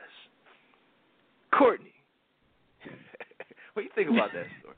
What do you think about these sorority these sorority hoes out here? I mean, that's that's really how it goes down. I think that um you know people have a misconception a lot of times they'll put them on a pedestal you know but they're they're human beings just like you know the rest of us. And unfortunately it's a lot of them that are hoes and are engaging in hoish activity activities. And I saw it all through college. So definitely definitely especially on like road trips or you know whatever like you could walk into somebody's room and it would be like a girl trying to hide under the sheets as if she's not she didn't just have sex with a guy. It was just like crazy stuff like would go on like that all the time yeah, I mean, what, I don't know. This is the problem out here. Now, see, see, it's, it's interesting because I don't know who you guys think I am, but I'm in a very, very, very, very unique position in regards to this whole dating and relationship arena. Like as far as age wise goes, it's it's very interesting because I came up like you guys know I don't have my like I'm 35 years old, and so a lot of the things that I did, you know, I was doing as a 17, 18, 19 year old, you know, with women who were also that same age. So you know, my personal experiences on a large scale a lot of times really show why many because you hear a lot of conversation and topics about why there are so many 30 year olds 35 year olds successful women at that age but are having a, a issue finding a man well you guys got to realize yes the, the the women from detroit the sorority chicks the sorority hosts were you know what i mean like were freaks and they were wilding out that weekend. But these same women are now, you know, fast forward this, you know, my age, you know, 35, and you know, and see, nobody talks about the DoubleTree, you know, Greek weekend when they're trying to figure out why can't I find a man? And you know, these all these Steve Harvey women are calling and what's up with these men out here and these men ain't this and nobody's out here knows how to treat a woman. Well, a lot of times you guys gotta realize that your past have ways of coming back to haunt you. Okay, guys, and we're to talk about a post that James actually uh, put up that that uh, pertains to that. And I'm not saying you've got to reveal your deepest, darkest secrets, but on a large scale, you have to be honest. If you gave it up, if you got a train ran on you, because again, and I'm not going to go into too much detail, but remember what I said, guys. there was an odd number of people in that room that night. Okay, you know, it was two of them. I'm just saying, guys. You know what I mean? And these are situations that I'm sure they will not tell their future husband, their boyfriends, their baby's father, whatever it is. And and I'm and I'm you know if you don't want to, you don't want to. But I'm just saying, it's best to not even put yourself in those situations. If it's a situation that you have to lie about, it's probably best not to invite the men who you just met that night over to the DoubleTree. Is when he says, "Oh, hey, is it okay if my homie comes on? I gotta go pick up my friend. Is it okay if he stops by?" And it just happens to be 2:30 in the morning. It's probably not the best idea. If someone calls you and says, "Hell, I'm in the neighborhood. You mind if I stop by?" He's not gonna wife you up. He's trying to smash. You guys have heard a lot of these stories when this show was done from a different format, a different perspective. You guys are trying to take me back there, but you know we're not going to do that. We'll take some calls though. But these are deep stories though. These are real stories. And everything we're talking about, we talk about seven nights on a, a week on the show, is specifically designed to help you guys not make these mistakes and not find yourselves in these uncomfortable situations. James, man, you ever found found yourself in the DoubleTree at four o'clock in the morning or a, or a similar situation? Oh man, you know what I have, man, and and I've I've met some freaky women in my day, man, and you know I'm not going to get into the stories either, man, but it's it's, you know, it's almost scary, you know how some of these women can behave, and and the crazy thing is you the professional women seem to be the ones that are the freakiest, man, and I'm not going to get in that either. That's another show, but you know I um I can relate to when you talk about some of the 30, you know, the ladies that were in their 20s back when you knew them and they were freaks, and now they're 33, 34, 35, and they're wondering, you know, where did the years go? And a lot of them are complaining, you know, I can't find a good man. Um, you know, where all the good men at? You know, and they're out here bashing a lot of men and complaining, but they don't talk about, you know, the the the, the years from 20 to 26 or some even longer they don't talk about the best years of their life and how they spent the best years with their head buried in a pillow. You know, they're only talking about they're only talking about going on now.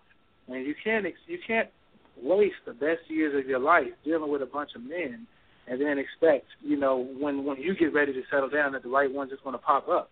It doesn't work that way. Right, right. Yeah, I can't. I mean, there's really nothing even more for me to say. Don't waste the best years of your life with your head buried in a pillow. I mean, that's a quote right there. I will quote that and I will give James credit and y'all will see that on Facebook because that's real. You know, stop letting these dudes smash. Stop playing these games. Stop thinking that sex is going to lead to a relationship. It doesn't work like that. You don't start out getting looked at as a piece of sex and then magically morph into being viewed as his wife. You can't send him all these naked pictures of yourself and then expect him to, st- you know, and then knowing he shows those pictures to his homies, and then you know they're disrespecting you, making fun of you, just like in Think Like a Man, and then all of a sudden, those same men who saw you twerking it butt naked, those are going to be his groomsmen and his best man giving the speech talking about how great of a woman you are. You know, like my best man, he gave a, a, a speech about my wife. This wasn't someone who was dis, who had disrespected my. This is someone who, you know, what I'm saying, like this is how it should be.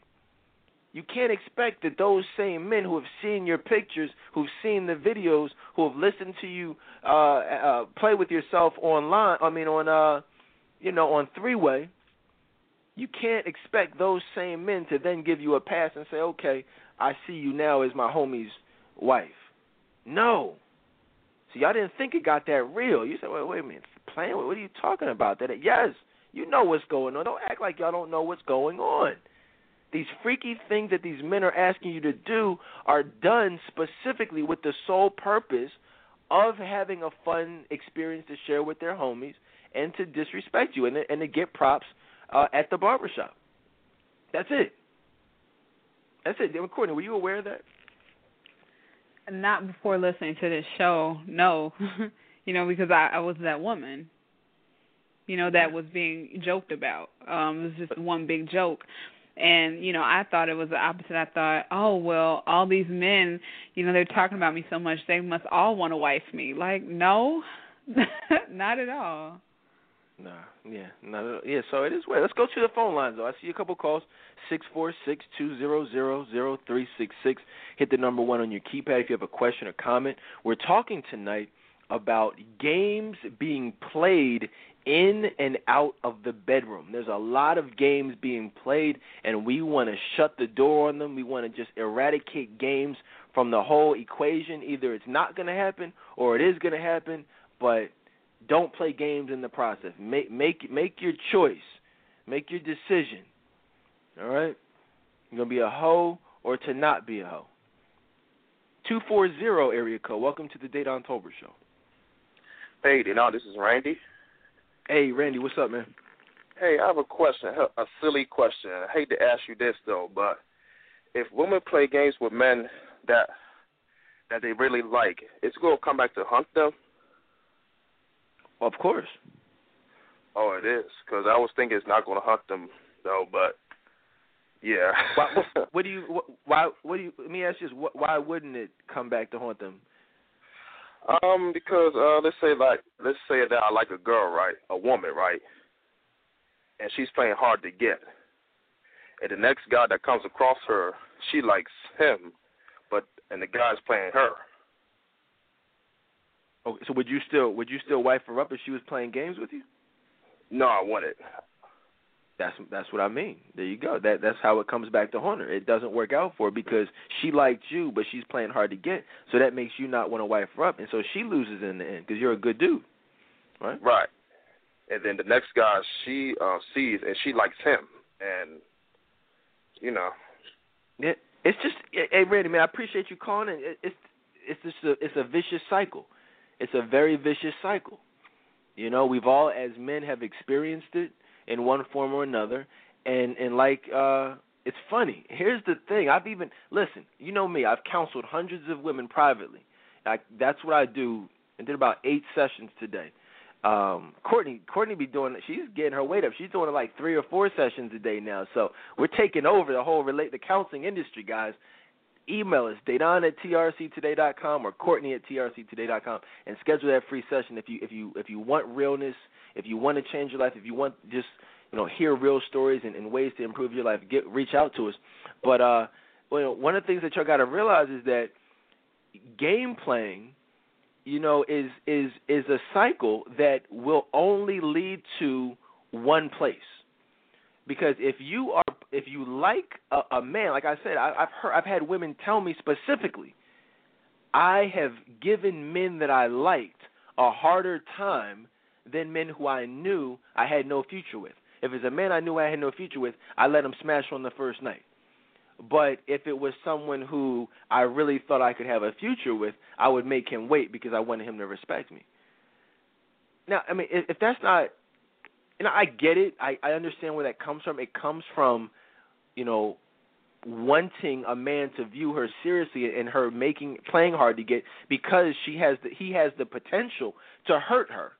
She he has the potential to cause her guard to go down to the point where she could allow herself her heart to be exposed where it could be hurt potentially. So that's why she's making him wait, playing hard to get to make sure that it's right. But understand that will not work because even the man who might have looked at you as a respected woman and might have you know, wanted a future with you will be turned off by the game playing. Guys, understand, games only make us want to smash more. That's all it does. If you guys remember my famous fly analogy that I've told about a million times, it, that's it. If you're chasing a fly around, yeah, you'll chase a fly and chase it all day. But the moment you catch that fly and you kill it, you smash it up against the wall with a fly swatter, you throw it out into the trash never to think about that fly again. And that's what happens, ladies, when you make these men chase you. You get smashed and thrown out, and he never wants to talk to you again or have anything to do with you again. It's inevitable. In fact, we become obsessed. Let me see a fly in, in, in my little what I call my sanctuary right now. I will I will chase it. I might even play a couple commercials, and we don't even play commercials, and I will chase that fly down and destroy it. Only because it has it, it has challenged me to chase it. And that's what I'm trying to tell y'all. That's what these men will do when you're throwing the booty in their face, when you're playing tug of war with the pennies. Yeah, they'll chase you, and you're thinking, wow, I really wanted this attention from my father, but you're giving it to me, so that's you know, it's not as good, but you know, I'll I'll take it since my father's nowhere in the picture. And so it but it's not the same it's really unfortunate. We'll take more calls though. Shout out to Randy. Good uh good call, good question, man. James, anything you want to say about that? Man, great uh great analogy about the fly Dedan, man. You know, I've you know, it you know, I've been a Christian for a while, man, but of course we all struggle and we have you know, we have things we're working on, man. And, you know, the analogy you used about smashing, man, is is one hundred percent truth, man. You know, I've I've you know, I've I've I've been around women that have played games, you know, recently as, you know, two or three weeks you know, two or three weeks ago, man. And in my brain, you know, I'm thinking this chick is really, she just really does not know who she's messing with, because she better be lucky that, you know, she better be lucky that I've given my life to Christ. Because if I wasn't saved, man, if I wasn't living for God, I would I would play the games and I'd smash her off, and then I'd never have anything to do with her again. And you know that's the mentality that most men or a lot of men have when these women play games. It's absolutely, uh, uh, I, like you said, I can't put pinpoint the right word, but it's it's it's just a disgusting thing. And, and ladies, like I said earlier, I've said it so many times over and over again. You're not going to come out on top playing games with these men. You're not going to get any respect by playing games with these men. If you just be who you are, be honest with yourself, and and avoid the games, I guarantee you, you'll get a lot more respect than you would if you were playing the games. Right, and it's unfortunate because you know society will tell women that they have to put out, they have to give off a sexual vibe if they want a man to be uh to look at them in a serious manner when in reality we are not looking for women to have sex with us. We're in fact we're looking for women who will not have sex with us. I'll tell you guys a quick story and i've told this story about a million times on, in the past but uh my homie was uh deal back in the day was dealing with this young woman I mean, nice woman, beautiful, uh, nice personality. He was really excited about it. And when I say really excited about it, I mean really excited. He was um he told me he was going out with her and going to show her a good time took her and this was at a time period where where we didn't even really spend money on women like that you know we didn't even take women out it was just like you know unless they were like wifey but he was really feeling her so he took her out and uh called me before the date and uh he's like yo i think she might be the one I was like, all right, well, cool. Hit me up afterwards. Let me know how it goes. He calls me up about midnight. I'm asleep. He's like, oh, yo, man, I can't believe this. I said, Dad, what happened? He's like, I said, how'd the date go? He said, man, I'm pissed off. I said, for real? I said, why? What happened? He's like, man, I hit. I said, tag, for real? And see, a lot of women, they would think that, wow, two men talking about a man getting sex on the first date, you would think that would be a cause for celebration. You would think that would make a man happy. You would think that he got what he wanted. But this is a man who just had sex with a beautiful woman who he was feeling, who he had planned on wifing up. But the conversation that he had with me at about midnight on the drive home from her place was almost a conversation of depression, but more so disappointment because he had such high hopes for her actually being different from the rest of the women out here, the rest of the hoes out here, the rest of the women who did not and do not respect their bodies. So unfortunately, yes, he got sex, but it was not, and I heard it in his voice, and I sympathized with him because I actually wanted him to. I was like, wow, I, one of us has made it. He's actually found wifey because he was so excited about it, and I, I, I felt for him because I know the same feeling of wanting something but being disappointed when the woman disappoints you by allowing you to have her body. Now, a lot of women women right now are listening in. They're saying, "Wait a minute, Dave. I don't care. I've been tuned in for the last couple hours. I listen to your show on a regular basis. But it would seem to me that if you guys, as men, don't want to have sex with a woman, why would you not? Why would you have sex with her? Why don't you just not have sex with her, and then you won't have to be disappointed? Well, okay, I get that. I'm glad you guys asked. I'm glad you guys brought that up, and it, you're right. That would make sense. But again, this is not a perfect world. My dog, I use the dog analogy. Dog, I have a dog. He's laying right here next to me. Now, he will eat anything that I give him. He always likes he likes to beg if I'm eating a steak or fries or whatever it is, he's gonna want some. Sometimes I give him a little bone or whatever it is to chew on. Uh, but anyone who's a pet owner knows dogs cannot have chocolate. Okay, then I mean it will kill them and if not, make them very, very sick, but most likely kill them. All right, and so if I give him, a, I could have a, a big old Hershey bar right now. Give it to him. Is he going to tell me no? That's going to make me sick. No, no. He's he knows it's going to make him sick. You know what I'm saying? Let's just assume he knows it's going to make him sick. He will still eat it. Why? Because he's a dog, and that's what he does. Dogs eat things that you give them, and that's the thing about men. Doesn't matter you know, if we really want it or we don't. We will. We are humans. A lot of times, you put it in front of us, we will, you know, take it, even though we know it's not good for us. We know that it is not what we ultimately want. We want love, but that's what I'm saying, ladies. It's up to you. It's up to you to be strong. It's up to you to resist and say, you know what, I'm going to respect myself, and then he will in turn respect you. This is a very flawed system. If you're trying to make sense of this or you're trying to rationalize it, it's you, you, you give it up. It's, there is no justification. There is no rationalization. It's just how it is. it's up to you to keep your legs closed, and we as men will follow your lead. If you respect your body, we will respect you. If you don't, you will not be respected. It's just that it's just how it is.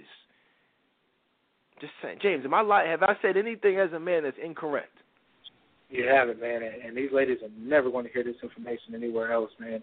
100% truth, ladies. And I don't. I, I, I want to say it the right way, but you do dictate the. You know, you do have a lot to say in the relationship, and when you do give it up early, just know that um, that the chances of this guy losing all respect for you uh, are have dramatically increased. You know, ladies, it's best to just just like I said, keep your leg keep your legs closed, and you know, let the man get to know you for who you really are. Because I've I've been in that situation, Dedan, man, where I've had hopes. It's, I've I've been in that situation twice, man, where I've had high hopes for a woman. Man, I could, you know, I could see myself really spending, you know, really spending the rest of my life with this lady, man, and you know, really considering her as wifey material, man. And as soon as, you know, the sex went down, or as soon as she started playing the games, man, it was almost like, you know, heartbreak, man. And I've lost a lot of sleep over it, man. And women don't realize that. But you know, when a man is really feeling you, you know, um, when the man is really feeling you, that and, and you and you giving it up like that, it, it it does affect us, and we do have a negative uh, outlook on that. And so, ladies, just do yourself a favor and just keep those legs that's it. Keep those legs closed. You know, just I see, and it's it's weird. It's very interesting because I see some calls. We'll take more calls, but you guys, it, it's it's very simple actually. A lot of people are thinking it's complicated. It's not complicated at all. It's no 90 day rule. It's no you know lady in the streets freaking and she's trying to figure out what we. No, look, just keep your legs. The, the Bible. Be a Proverbs 31 woman. Be a virtuous woman. That a virtuous woman, as we established the other night, is a wife. You know what I'm saying? So, so if you conduct yourself as a virtuous woman, you will be a wife. That's the scripture. If you missed the show, you're crazy. I'm telling you. But if you miss, definitely listen to the archives. But if you missed it, a virtuous woman is a wife. The whole Proverbs 31 is about a wife and how she carries herself in a relationship and specifically in a marriage. So, if you conduct yourself in that manner as a single woman, it will absolutely lead to you having a husband. Plain and simple. Keep your legs closed. That's it. No, I don't care what these men say. I can't wait for my daughter to get old enough. I will tell her. I mean, and I will not just tell her to keep her legs closed, but as I do with you guys, I will explain to her the the the thought process behind keeping your legs closed and how it will help you get what it is that you ultimately want. It's like if you tell a child, "Hey, look, you know, don't eat all these cookies all at once." You know, what are they going to do? Well, as soon as you leave, they're going to be in the cookie jar. But if you tell them, if you eat all these cookies, you're going to get a whole bunch of cavities, and you're going to have to go to the dentist, which you know you hate. Are they going to eat all the cookies? Of course not. That's how you get them to buy in. You guys get it. The buy-in is you want a husband. You tell some women to keep their legs closed, they're going to do the opposite. You know, because most of them are freaks and they want to have sex. Just being honest. But you say, hey, look, if you keep your legs closed, you'll get a husband who will respect you. That's how you change lives. I don't know what Steve Harvey's talking about with this 90 day stuff. What the heck is that all about, Courtney? I mean, where's the rationale in, in waiting 90 days? Yeah, that's absolutely ridiculous. It's absolutely ridiculous. And but you know what? That's what that's what this world is pushing, really Satan, but you know, using um, you know, people in this world to really promote that, you know, the 90-day rule. Even before that book, um, you know, a TV show um Girlfriends, Joan had a 90-day rule. And so, it, I mean, we see it everywhere, and women are looking at that and they're thinking, well, that's what I have to do to get a man to respect me and when it's in fact the opposite. Like if you're gonna have play all those games and you know think that he's gonna respect you after the, those 90 days, you really have it twisted because you might as well have just had sex the first night if you were just gonna play games. That's it. That's listen to what Courtney just said. If you're going to wait 90 days, you might as well just give it up on the first night. A man would have more respect for you if you give it up on the first night than if you make him wait and you're playing these games and you talk about all this foolishness like, oh no, I'm just making him da da da da. Like it, it's just foolishness. so just you know respect yourselves and and, uh, and keep moving. Real quick, I want to take some calls. We'll go straight to the phone lines. But can I talk about this? Somebody posted in the group this uh, uh, Sasha Obama picture, and this is a perfect example of what we're talking about. These kids out here are being hoes. They're starting off early being freaks. They're having these role models. They're they're out here, um, you know, looking up to and idolizing women who themselves have no respect for themselves, and and uh, it's having an adverse effect. You see Sasha Obama out here with these Daisy Dukes on. Yes, it appears that she has some type of black boy short tights or whatever you want to call them, but I mean I don't think there's anyone who who would disagree that.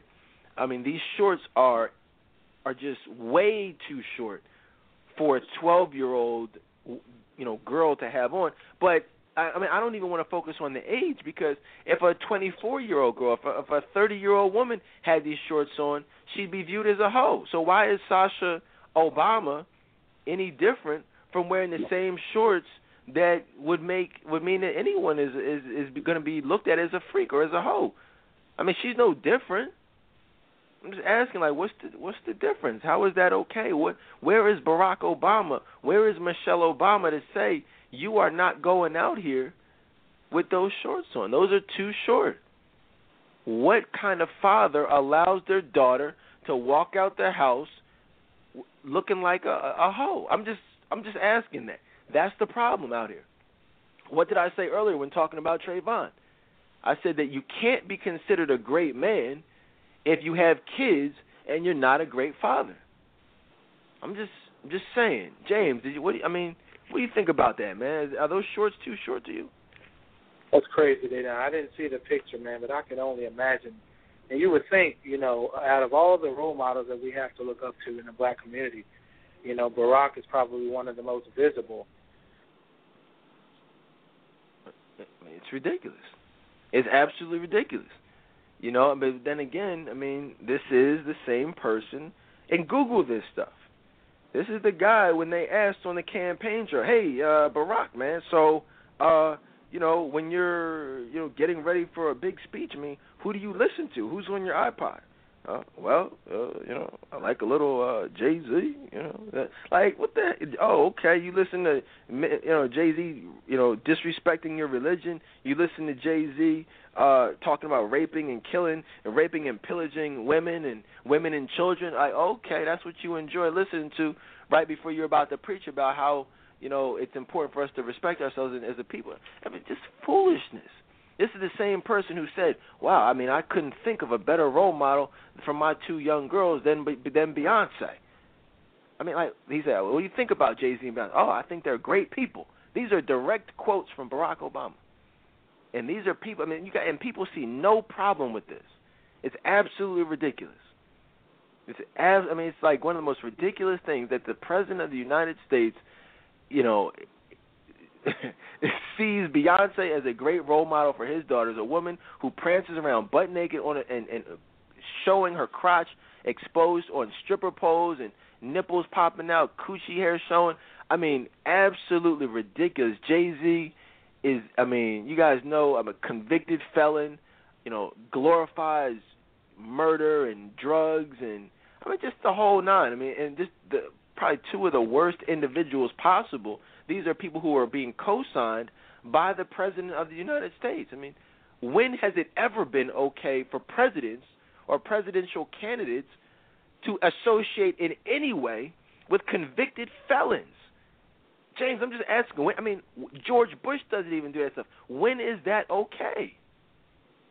You know what, Dedan, man? When I read when I read the article, and when I started seeing um, pictures and you know on television of uh, Barack and Jay Z and Barack and these different rappers hanging out, man, I just shook my head, man, because I think back, you know, as dirty as politics are, I think back to all the other presidents, and and it seems like Obama's the first one to to have put himself in this position where he's you know, where he's trying to relate to these guys, man. And, it, and to me, it's absolutely embarrassing. You know, it's absolutely embarrassing, man, that he would, you know, that he would even mention Beyonce as being, you know, the ideal role model for his his um you know his daughters. Why not mention his own wife? Why not mention some of the other classy ladies that are out here working working hard and and, and that are making their money and that are living living good lives, man, and that are out, not out on the streets, man. Why why not them? Why does he have to go and pick the woman that every time you see her she's got her legs wide open or she's rolling around on the on the stage, you know, or she's talking about, you know, how glorifying being single and being independent and not needing anybody.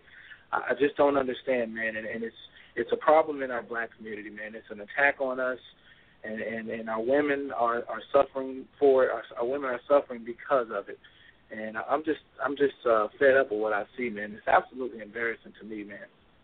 Yeah, it's crazy. It's a sin and a disgrace, and, and I'll tell y'all. I'm, I, I, I promise you, I'm good. I'm to these phone lines. I see if more calls lighten up. But one of the things that I'll say is that you have to. I want y'all to watch. Um, watch. What is it? Um, Left Behind one, two, and three with Kirk Cameron. And if you watch the first one, there's a scene in there where the actual Antichrist, you guys are familiar with it, he actually kills someone. You know, like he shoots him like in cold blood. You know what I mean? He goes on, he gives his whole speech about how he's, you know, evil and how he's just going to take over the world and his evil plans. And he tells this to people, and everyone knows it. But then it's like right after that, like after he leaves, they saw it, but they are saying that it was the opposite. They're like saying the guy killed himself. You know, when in reality they all were in the room where they saw the the guy, the ruler, the you know what I mean? This this influential politician who's loved by everyone, who really is on is is bent on destroying the world, but he's convinced them all and they all saw it that he's that you know that he's like God. You know what I mean? And that is what is going on here. I mean, it's we are living in the spirit. Now, Obama's not the Antichrist, but what I'm saying is this is the spirit. This is what it will be like when the Antichrist comes. Like, well, people will see stuff. People will see the things that Beyonce does. People will see the things that Jay Z does. People will see the things that Obama does. But in like clear as day. But they will ignore it and then not only just ignore it, but they will praise them.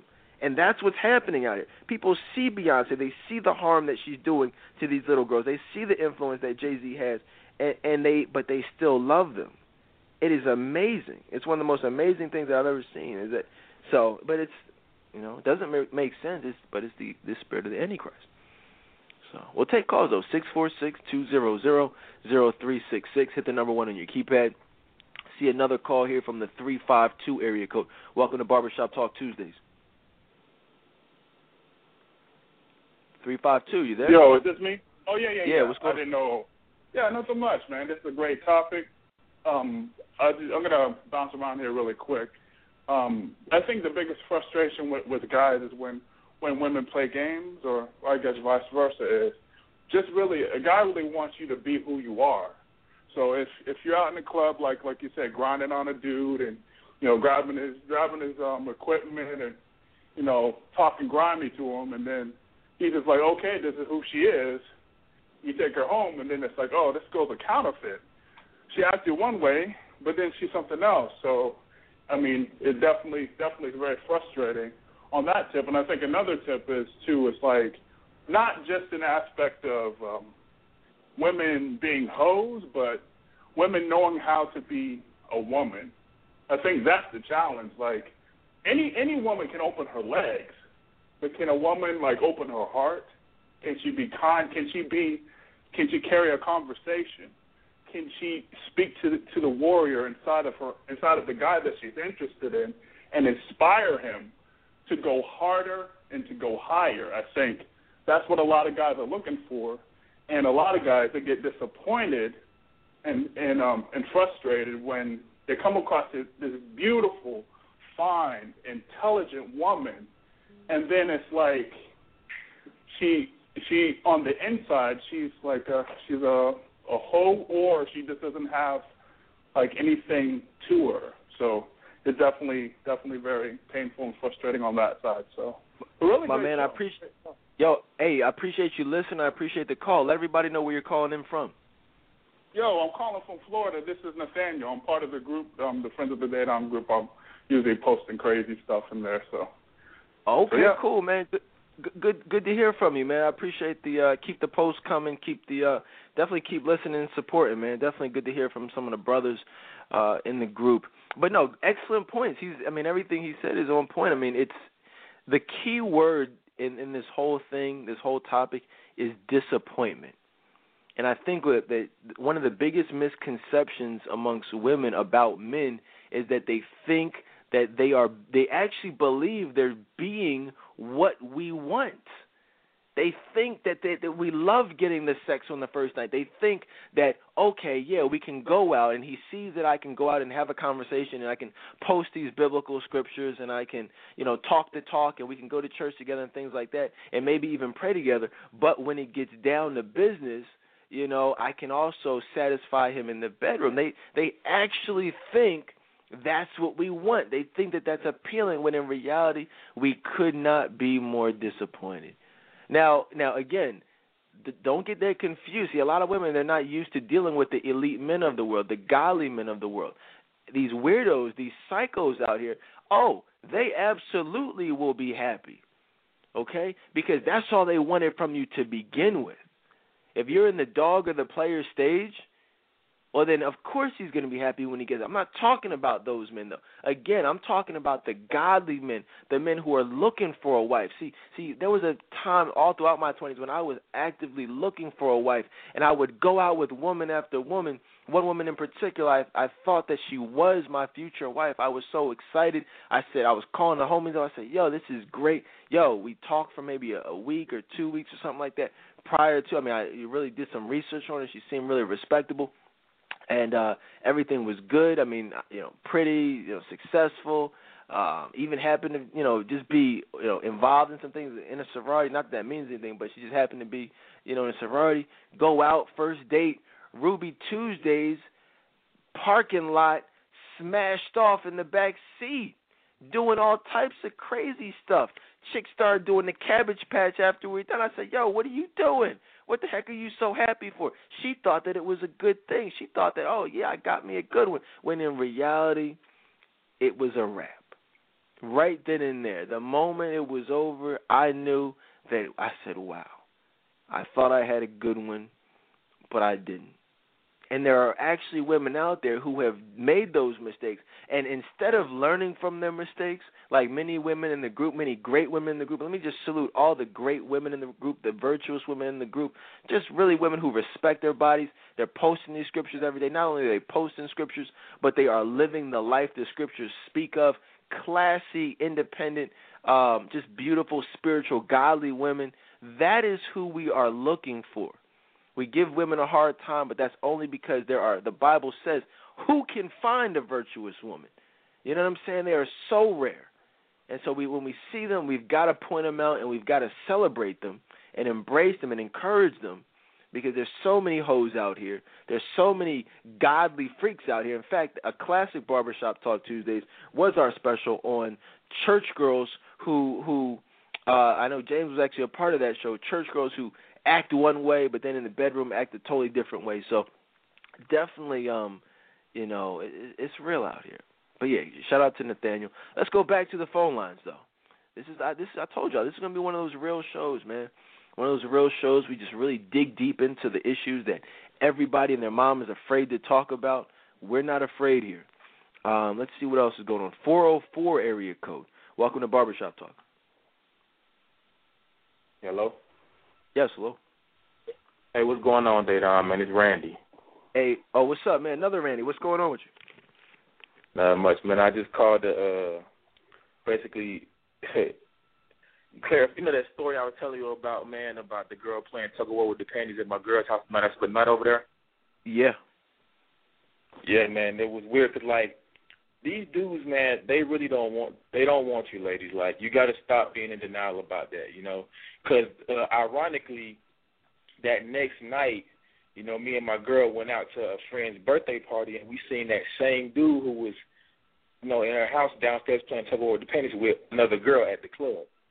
So, you know, ladies, you got to just be careful, you know, with these guys out here, man. Like, and guys, you know, as men, we have to have standards about the type of woman that we deal with. You know, like we can't just blame the women. We have to have standards, man, and not deal with the BS that they put us through. You know, so just get it together, man. That's all I can really say. And um, that's pretty much it, man. That's it. Say, say no more, man. No, that's. I mean, you said a mouthful, man. That's it. You know, ladies, stop having sex with these dudes. Fellas, be more selective with who you have sex with. See, see, a lot of people saying, "Well, wait a minute, why don't you tell the, the men not to?" See, look, see, I, I'm, I'm not into that. See, what I'm in, I don't tell people what to do. I am Aubrey Marie Tolbert's father. You know what I mean? I have one child. None of you guys are my children. Like, I don't tell people what to do. It just so happens that I've been blessed to have gotten thousands of advice questions from women. I've worked privately with hundreds of women who have specifically said, "Hey, look, Dedan, we want your expertise. We want your advice on what can we do to find love." The, I tell you guys all the time, the moment I stop getting advice questions, the moment people stop asking me for my advice, that's the last episode of the Dedan Tolbert Show. That's the last Facebook post you guys see when people stop asking me for my opinion. I hang it up. I retire when no one wants my opinion anymore. I don't get a lot of men asking me, "Hey, I mean, I get some, you know, some good brothers out there who've reached out, you know, for for guidance and things like that, and so I help them out. But I'm not getting thousands of questions from men.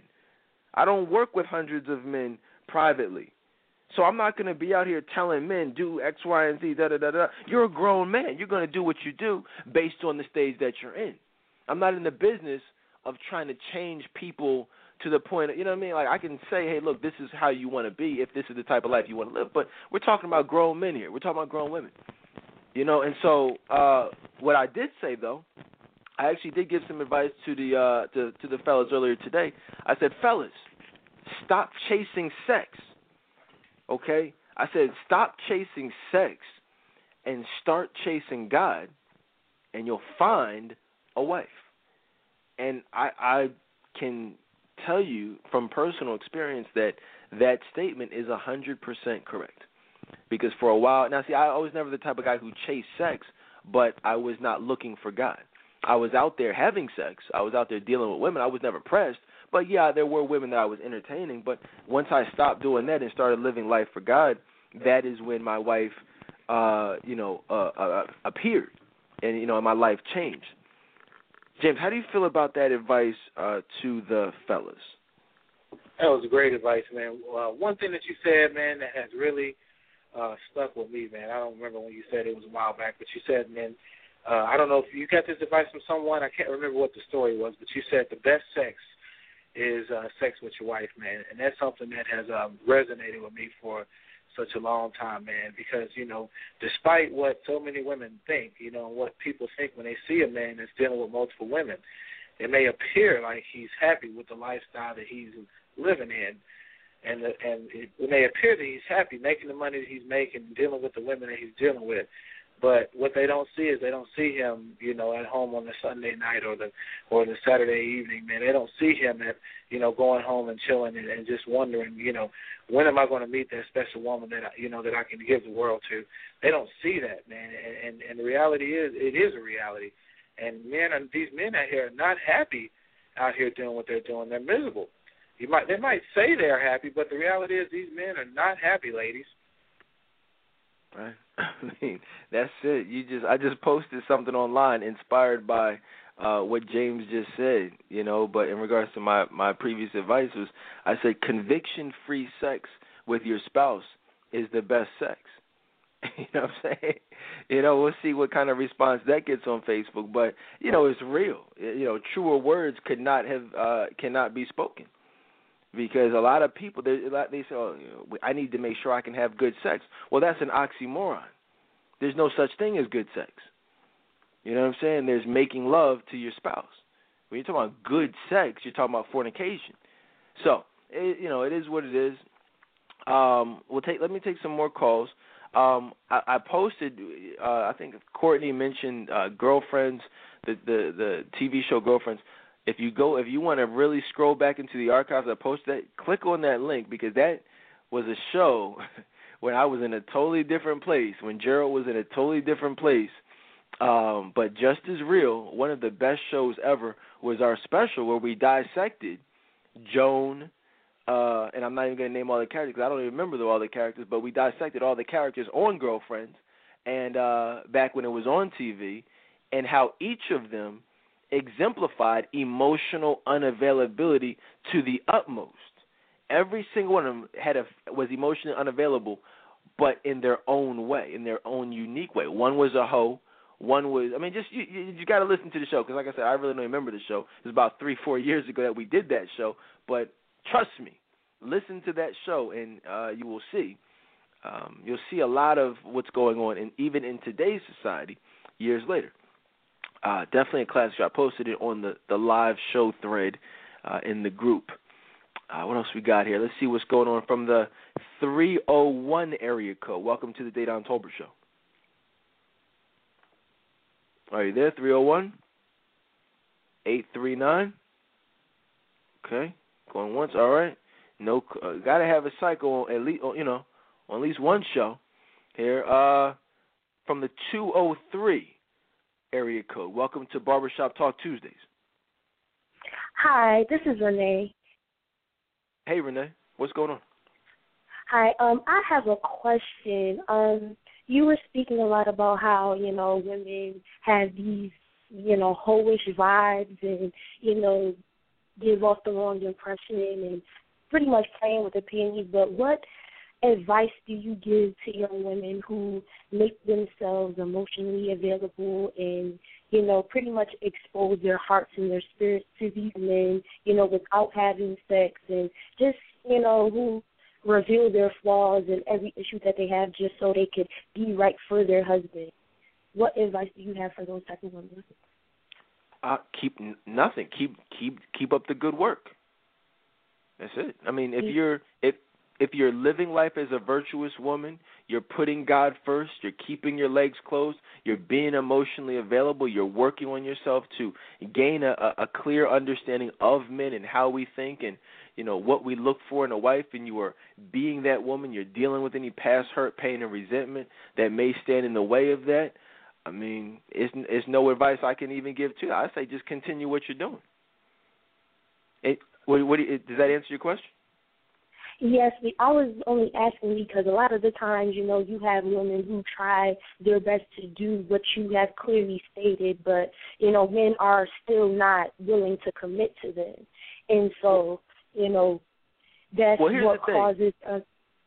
Uh, not to cut, not to cut you off.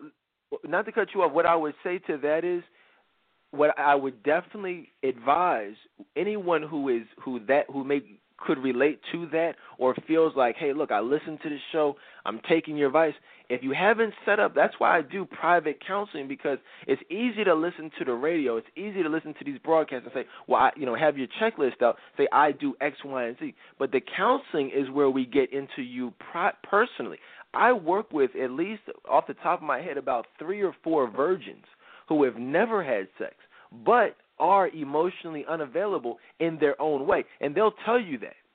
You know what I'm saying? Never had sex. Go to church every Sunday. There's a there are many different forms of emotional unavailability and all it takes is one thing that to prevent like you may say, All right, well I do I'm not a hoe. I don't wear my breasts out. I don't do this, but I struggle with self esteem issues. But my father, you know, and I my father left, and I witnessed my father growing up beating on my mom, and that's really affected me negatively. But no, I'm not out here having sex, but I still have a I have trust issues towards men based on what I saw from my father.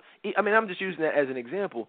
Yeah, you may not be a hoe, and yeah, how you interact with men may not be a bad thing, but there are other internal issues, you know, that lead to um men not viewing you as the best possible or maybe you're sarcastic. Maybe you have um i mean i don't know a, a non-platonic male friend who just happens to be in the picture who you know which is also acting as a deterrent to men you know committing to you. So there could be so many different things that um that i have been able over the years to pinpoint through private counseling. It's not just I'm not just trying to put it out there and say I'm saying, hey, look, if you really want to know what's going on and why you're not being uh, approached and and found by the man that God has for you, we we can start that process together. What are, what are your thoughts on that? Are, are, you still there? Oh yes. What were you? Yes, I'm still here. Oh, I want to, you know, I I hear with everything that you're saying. I think it's very true. Um, you know, people can be, you know, have different issues and be very emotionally unavailable in many different ways. But, you know, I, you know, a lot of a lot of the things that you know are contingent upon that are, you know, up, upon men women not finding men who are committed to them or who don't want to be committed, you know, comes from past issues and issues with their their past relationships and trust issues. So I I agree a hundred percent on what you just said. Good. What, let everybody know where you're calling in from. I'm calling from Connecticut. Connecticut. Great, great to hear from you. I appreciate the calls. Good question. That it's a great question because you're right. You know, it's a, I, and I hear that a lot. I've been doing this for about ten years, guys. A lot of people don't realize Tolbert Relationship Counseling was founded in 2003. Time flies. You know, a lot's happened since then, you know, but that's when it all began and um, you know, God is really moving and he's allowed me to see literally thousands of different types of situations and be able to give advice just that will where I can, you know what I mean? I I've see, I guess what I'm saying is I've seen it all. There's no situation I haven't seen, nothing I haven't experienced either personally or professionally. And so if you're if you're on the fence and you're going through something you can't figure out what's going on, you know, just give me a call. That's it. You know, just give me a call and we'll talk about it. Everyone's first session is free, so you have nothing to lose. You know, 30 minutes we'll, we'll figure out what's what's happening, what has happened, uh, and, you know, and go from there. Eight five five fifty five Dedan or uh, Dedan at trctoday.com. Reach out before we run out of time, um, and we'll t- I see some a couple more calls on the line. Let me just I, I want to make sure we touch on uh, James. He actually had a, a very very good post. And listen, see, I'm you guys know me. I'm not a hater. You know, I will I post and I repost people's stuff, whether it's advice or scriptures or I mean but uh, you know a lot of great advice out there from from men and women. I will repost it all. I have no problem doing that. But the problem with it is there's so few men out here who are one giving advice from a biblical perspective and giving advice that jesus christ would be happy with that i i there's not a lot for me to post i can't repost steve harvey's crap i can't repost uh Mike Baisden stuff like or anybody's stuff. I mean, because obviously half these dudes are giving advice from a worldly perspective you know. But you show me somebody who is really, you know, passionate about helping women from a biblical perspective. Hey, I'll have them on the show. You know, I'd like to I'd like to shake that man's hand. So definitely no hate over here. And, and James, he gave a uh, you know a, a classic post earlier this morning that I absolutely had to repost. And uh, where the heck is it at? Matter of fact, here it is right here. Uh, I'll read it, and then James, you can tell me, you know, kind of where that came from, what inspired it. You said, single ladies, if a man that you are interested in brings up questions about your past, uh, about your past relationships, please be 100% honest with him. If you had a shady or promiscuous or painful past, do not lie about it and do not get silent when he asks you about it. You may not realize it, but we men already know what the deal is before we even ask. Being open, honest, and truthful is the only way to win the heart and the respect of a good man. We will do anything for a woman who we can trust. I mean, this this post was like it was never ending good information. I mean, just from start to finish. I literally, and you you guys know this is what I do. You see my post. I've got a new book coming out specifically with all my advice, all my little postings and things like that. And I could not have written a post better than what this is right here. This is flawless, flawless advice right here. You know, understand that, guys. James, where did what inspired this uh, that post this morning? You know what, Dedan, man, I really appreciate the comments, man. I uh, I had that I had um, that you know the pieces of information. I had that that quote on my heart, man, uh, the whole night, man, and it was just burning me to get up in the morning. I think I woke up like six o'clock this morning and put it on, man, and and that that um all those words came from, you know, just my own personal experiences dealing with different women over the years, and I'm going to go back to that D word, the the disappointment that I experienced um, you know, with a woman that I really had high hopes for, but she just wasn't the type of woman that would be honest with me, man.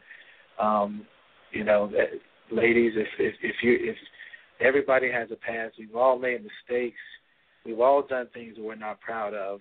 Um, if you really want to impress a man, just like I said, be yourself and just be honest, be genuine. You know, that will that will that will win his respect more than any amount of sex, any amount of hiding your dirt, any amount of hiding anything that you've been through. Just be yourself and let us see the real you.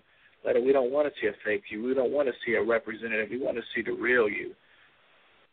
That's it. I mean, I could not have said it better. I mean, uh Courtney, when you when you heard that advice, uh when you saw that advice on Facebook, what, what did that resonate at all with you? How did how did you take that?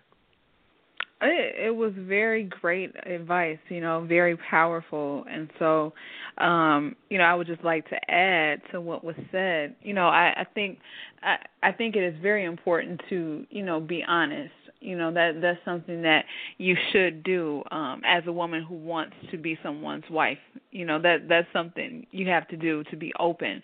But in addition to that in addition to being open and being honest you have to make sure that you are healed from what has happened to you so to me, I mean, I feel like it's not enough to be honest if it's clear that you're still not over it. It's not enough to be honest about a man hurting you if you know deep down you're still in love with him. So you have to make sure that you resolve those issues prior to even dating in the first place. So be honest and and just and have closure with the situation so you can talk about it, you know, without tearing up. You know, can you talk about it without raising your voice? Can you talk about it without getting mad? You know, so I, that's what I would add to it. I'm looking at a show right now that we did. Uh, uh, what was this? About a month ago. This was actually a relatively uh, recent show, which was entitled "Everyone Has a Past." Because you know, you, I put that in quotes. You see a lot of people saying that everyone has a past, but what your sexual number says about you. And we did a. So I don't want to, you know, take too much time tonight because we literally did like a two or three hour show. Uh, on this topic. I believe it was with the fellas, if, if I remember correctly. And so definitely, I posted in the group. Listen to that show. But uh, just in regards to what James was saying, we as men, ladies, understand. Nobody wants to get played. Okay, you know, and when I say nobody wants to get played, I mean that, you know, we want to feel comfortable with the woman that we're with.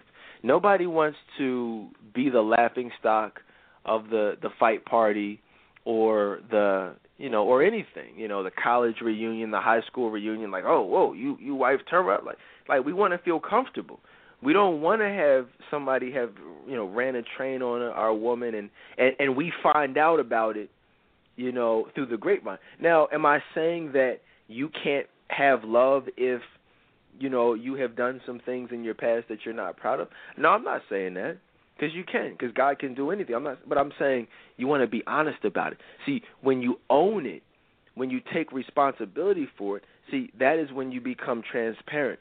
That's what we're looking for. Go ahead and try to hide something on your on your uh your resume and your job application and see how that wor- works out for you. You know, or trust me, they'll find out about it. You understand that? They they definitely will. They'll they'll run a credit check. They'll run a background check. They'll call. You know Go try and switch some stuff up. If it's a th- now, some jobs won't. You might get away with it with some jobs, right? Check this analogy out. But the best jobs, huh, you know, they they have a whole verification department. All right, they're going to do the background checks. You want to work at McDonald's? You can probably get away with some with some stuff in your in, in your past. You know, but you're not going to make a hundred thousand dollars a year at the best job you know, with a, with a shady background. You're not going to get the best mortgage with a shady, you know, uh, payment history, bill pay payment history. Your background has to be clear. You understand that? You've got to be open. You've got to be honest. You know, what makes you guys think that these men want anything less from a woman they're going to show off to the world as their as their wife, as their queen? I mean, it's it's amazing. It's amazing. These women will tell you, "Oh, I want an honest man." We're talking about game playing tonight, guys. This is what we're talking about. This is just as much of a game as anything we've talked about. Is the lies. It's like, so what's your past like? They just get, like you said, don't get silent. I know all about that, James. These women don't get silent on you. They won't say nothing. They get clam up. Like, what, what you mean? We were just talking. Like, why are you being silent? Why you not you not saying nothing? I'm just asking, like, what, like, what have you been through? Like, you know what I'm saying? What, what was he like? Mm. I don't want to talk about it. Like, what the heck? What are you, an axe murder? What are you like on the run? What are you, Kate from Lost? that's that's an inside joke for the for the Lost people. I see. If you don't watch Lost, you didn't get the joke. See, nobody wants a Kate. We don't want to find out the hard way that you've got a past that is crazy. Now, if you are open with us, you know, if you're honest with us, then it, then you know it may be okay. My mom always used to tell me. Matter of fact, forget my mom. My my grandma, my grandfather used to tell me as a as a child, it's always going to be worse if you lie about it. You know. Now they say I'm gonna ask you something. You tell me the truth, it won't be as bad. But if you lie, I'm gonna be all up in you. This is stuff my grandfather told my my, my grandmom told me. Certainly, my mom and my father told me. So, and hear these words. It will always be worse if you lie. Now, a lot of women will use that defense mechanism, defense mechanism that they've come up with, and say, "Well, that's because these men can't handle the truth." Ladies, please stop saying that. Please stop saying that. It has nothing to do with us not being able to handle the truth. And I'll go back to the job analogy these recruiters don't care. It's not it's not about them not being able to handle the fact that you are a convicted felon. They don't care. They just want they only care in regards to, you know, the effect you'll have on the company. Can you do the job that we want you to do? Are you going to be the type of worker we want on our team? Nobody cares. I mean, these men want a respectable woman. That's it. You know what I'm saying? It is what it is. Now, now, James, this is where we got to be honest, though. I mean, a lot of women, I'm sure you've heard, have said, "Well, he can't handle the truth. These men are insecure, so that's why we lie because these men are." That's if that's not the stupidest thing I've ever heard. Have you ever heard that women say that? Hey, Don, I hear that so much, man, that I I, I shake my head, man, and and that's like you said, it's a defense mechanism that many women play, and, and you know to, to pinpoint it even more, you know, a lot of a lot of black women play that game and you know that to to say that and to expect a man to you know to be cool with you pretty much you're lying to the man. When you're holding back information it's it's no different than lying to the guy. You're talking about a man that best the next 25 35 years of his life into you. And and, and you want to hold back important information things that you know are going to be important but you want to hold them back. And, and then use the excuse that he can't handle it um, no, it doesn't make it doesn't make sense. And um, you know, one thing I added to that quote is I said, "Ladies, please know that these men all is." Yeah. Right. Let me. I want to read something to you. I want to read something to you guys. You guys got to give me a second. If you guys go back to our our uh, our show on Sunday night on the definition of a virtuous woman. And I'm just trying to find it. Just give me a couple seconds here. It was about her husband. Here it is. Proverbs 31, verse 11. Her husband has full confidence in her and lacks nothing of value. Remember that? Full confidence in her and lacks nothing of value. See, how can a man have full confidence in you if you start the relationship and you base the relationship off of a lie. You can't. He can't respect you.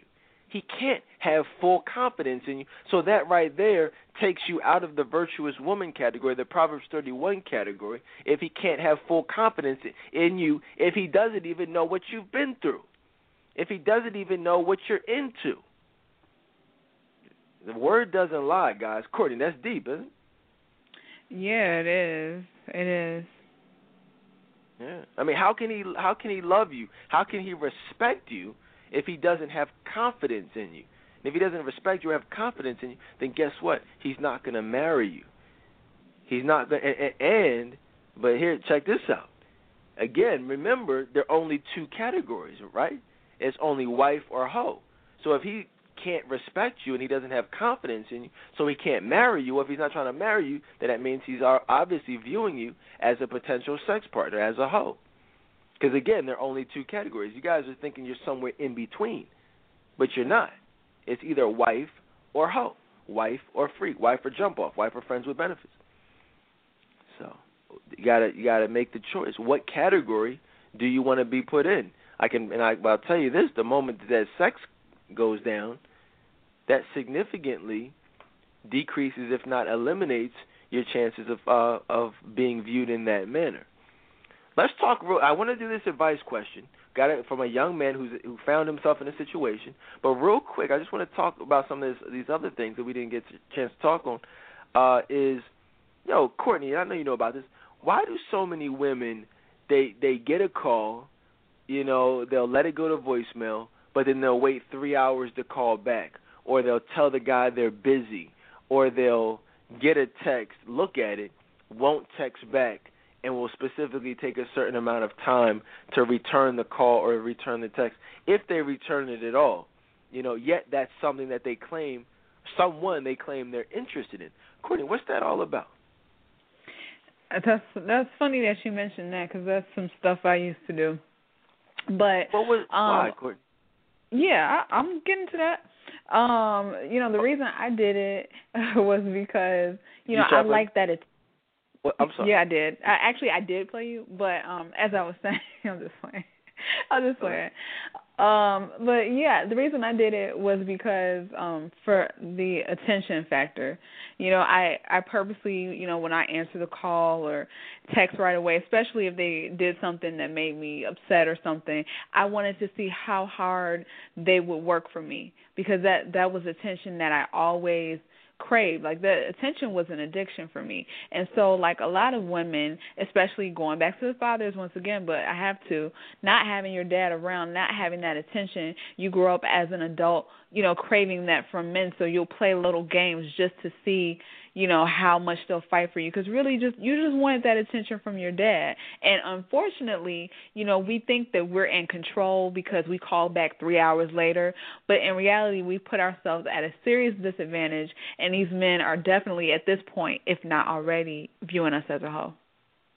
That's it, it ladies it's impossible to be in control of a situation in that there is no you will never be in control you know, and and really don't make me re- like literally open the Bible up and and talk to you guys about what that really has to do with because you know Eve messed that up. You know, when Adam and Eve messed up, one of the punishments that that God gave uh woman woman as a whole was that man will rule over you. You know what I'm saying? Don't make me like really go into the Bible. That that, that was actually one of the the punishments from Genesis in the Adam and Eve story. You know what I'm saying? And, and you know that that's just how it goes. And so the the power struggles, the control is just not going to be there. So it's yeah, we'll we'll get more into uh cuz I mean that's something totally outside of submission, you know, it's not even even about that. It's just about man. But really let's just read Genesis, read the story of Adam and Eve and really look at how the devil I mean how God punished the serpent, how God specifically punished woman, you know, as a whole, and and man as a whole. There were very specific, you know, curses that he placed upon us as a people as a result of the original sin. And um, yeah, it's, it's definitely deep. Uh, we we confirmed real quick, quick update. Uh, me and Oshel confirmed a day uh, for our special that we've been talking about on uh, aliens, uh, UFOs, uh, and how they relate to the Bible, uh, end times, um, you know, uh, some things going on in regards to demons and it's it's really going to be a, a, a great show. So I want you guys to mark on your calendars uh, Monday, Monday, July eighth. Okay, nine o'clock, obviously.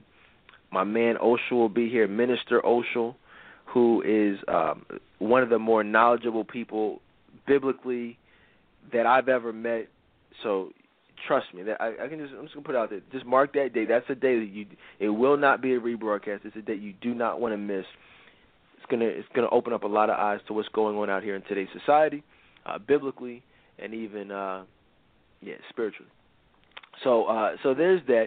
So uh, yeah, I want to definitely want to get Courtney's take on just that whole phone thing going on, man. James, matter of fact, real quick, is that anything that you can relate to from these women in the past? Yeah, yeah, man. I've dealt with a couple of women like that, man. Um, you know, when they want to play the games where you know they'll, you know, they got time. They're sitting at home and they want to. Maybe they think, oh, if I, you know, if I call them back three or four hours from now, if I call them back the next day, you know, it, it won't make me seem as desperate, or you know, they, they, it makes them feel like they're in control, man. And, and in reality, man, like I said, it makes me lose all respect, and I did lose all respect for the woman. I've had women that have, you know, oh, I only text, I only text and I'm thinking like, what do you mean you only text? You know, the time that you could that you spend, you know, typing my number in the phone or typing your, you know, your message in, you can just, you know, give me a call. And um, you know, with, with situations like that, the man is if he's if he's got any you know, if he's any type of good man, he's not gonna beg you. He's not gonna chase behind you. He's just gonna he's just gonna delete your number and you'll never get a response from him again. It's interesting that you said that because that is this young woman who was um back in the day. It's funny. It's funny. It's like a lot of times these women. I'll tell you all that story, but these women who are being viewed as pure in a purely sexual manner. It's interesting because those women will be the main ones trying to treat you in a manner that will hopefully cause you to respect them, but there's nothing you can do, ladies. If a man's only viewing you in a sexual manner, that's just what it is and what it's going to be. You have to do the things so that you don't attract those types of men to begin with. But trying to change how a certain man views you is is a is is nothing but a waste of time. That man, if he views you as a hoe, if he views you as a jump off, a friend with benefits, he will always view you in that way. Now that does, that doesn't mean that God can't transform you so that someone else will not view you in that way or will view you in a in a in a you know a respectable manner and see you as wife. But that particular man, you're wasting your time, ladies. I can promise you that. Just don't you know you got to focus on why did you even attract that man because that's the issue. A lot of women they reach out, they want to set up counseling. They say, well, you know, I, I, give me some advice about this guy. I said, I don't want to talk about this guy. We need to talk about what was going on before that guy, which will help you understand why you attracted that guy. We got to talk about what that last relationship was like. We got to talk about what your childhood was like. What was the relationship with your father like? What you see when you look in the mirror. You know, those are the, the real issues that are going to determine who you're dealing with right now as we speak. So, let's um so you know definitely reach out. Couple one uh, let's let me do this question because I want to get out of here. I want to wrap it up. Um, here it is. This is a very interesting situation, and I think a lot of people will. Oh, real quick, I was going to tell that story. Real quick, real short story. We talked about women giving men the runaround, Courtney. You know, thinking kind of like they were in control and things like that. Well, I had a similar situation. This young woman, now I was I was looking at her as just like you know a friend with benefits, potential booty call. Like never had any intention of taking her seriously back in the day, but it was interesting because she wanted me to like run her all around the city. It was like I remember one time in particular she worked at this place and she was like, "Well, yeah, you can come see me. I'll be on my break."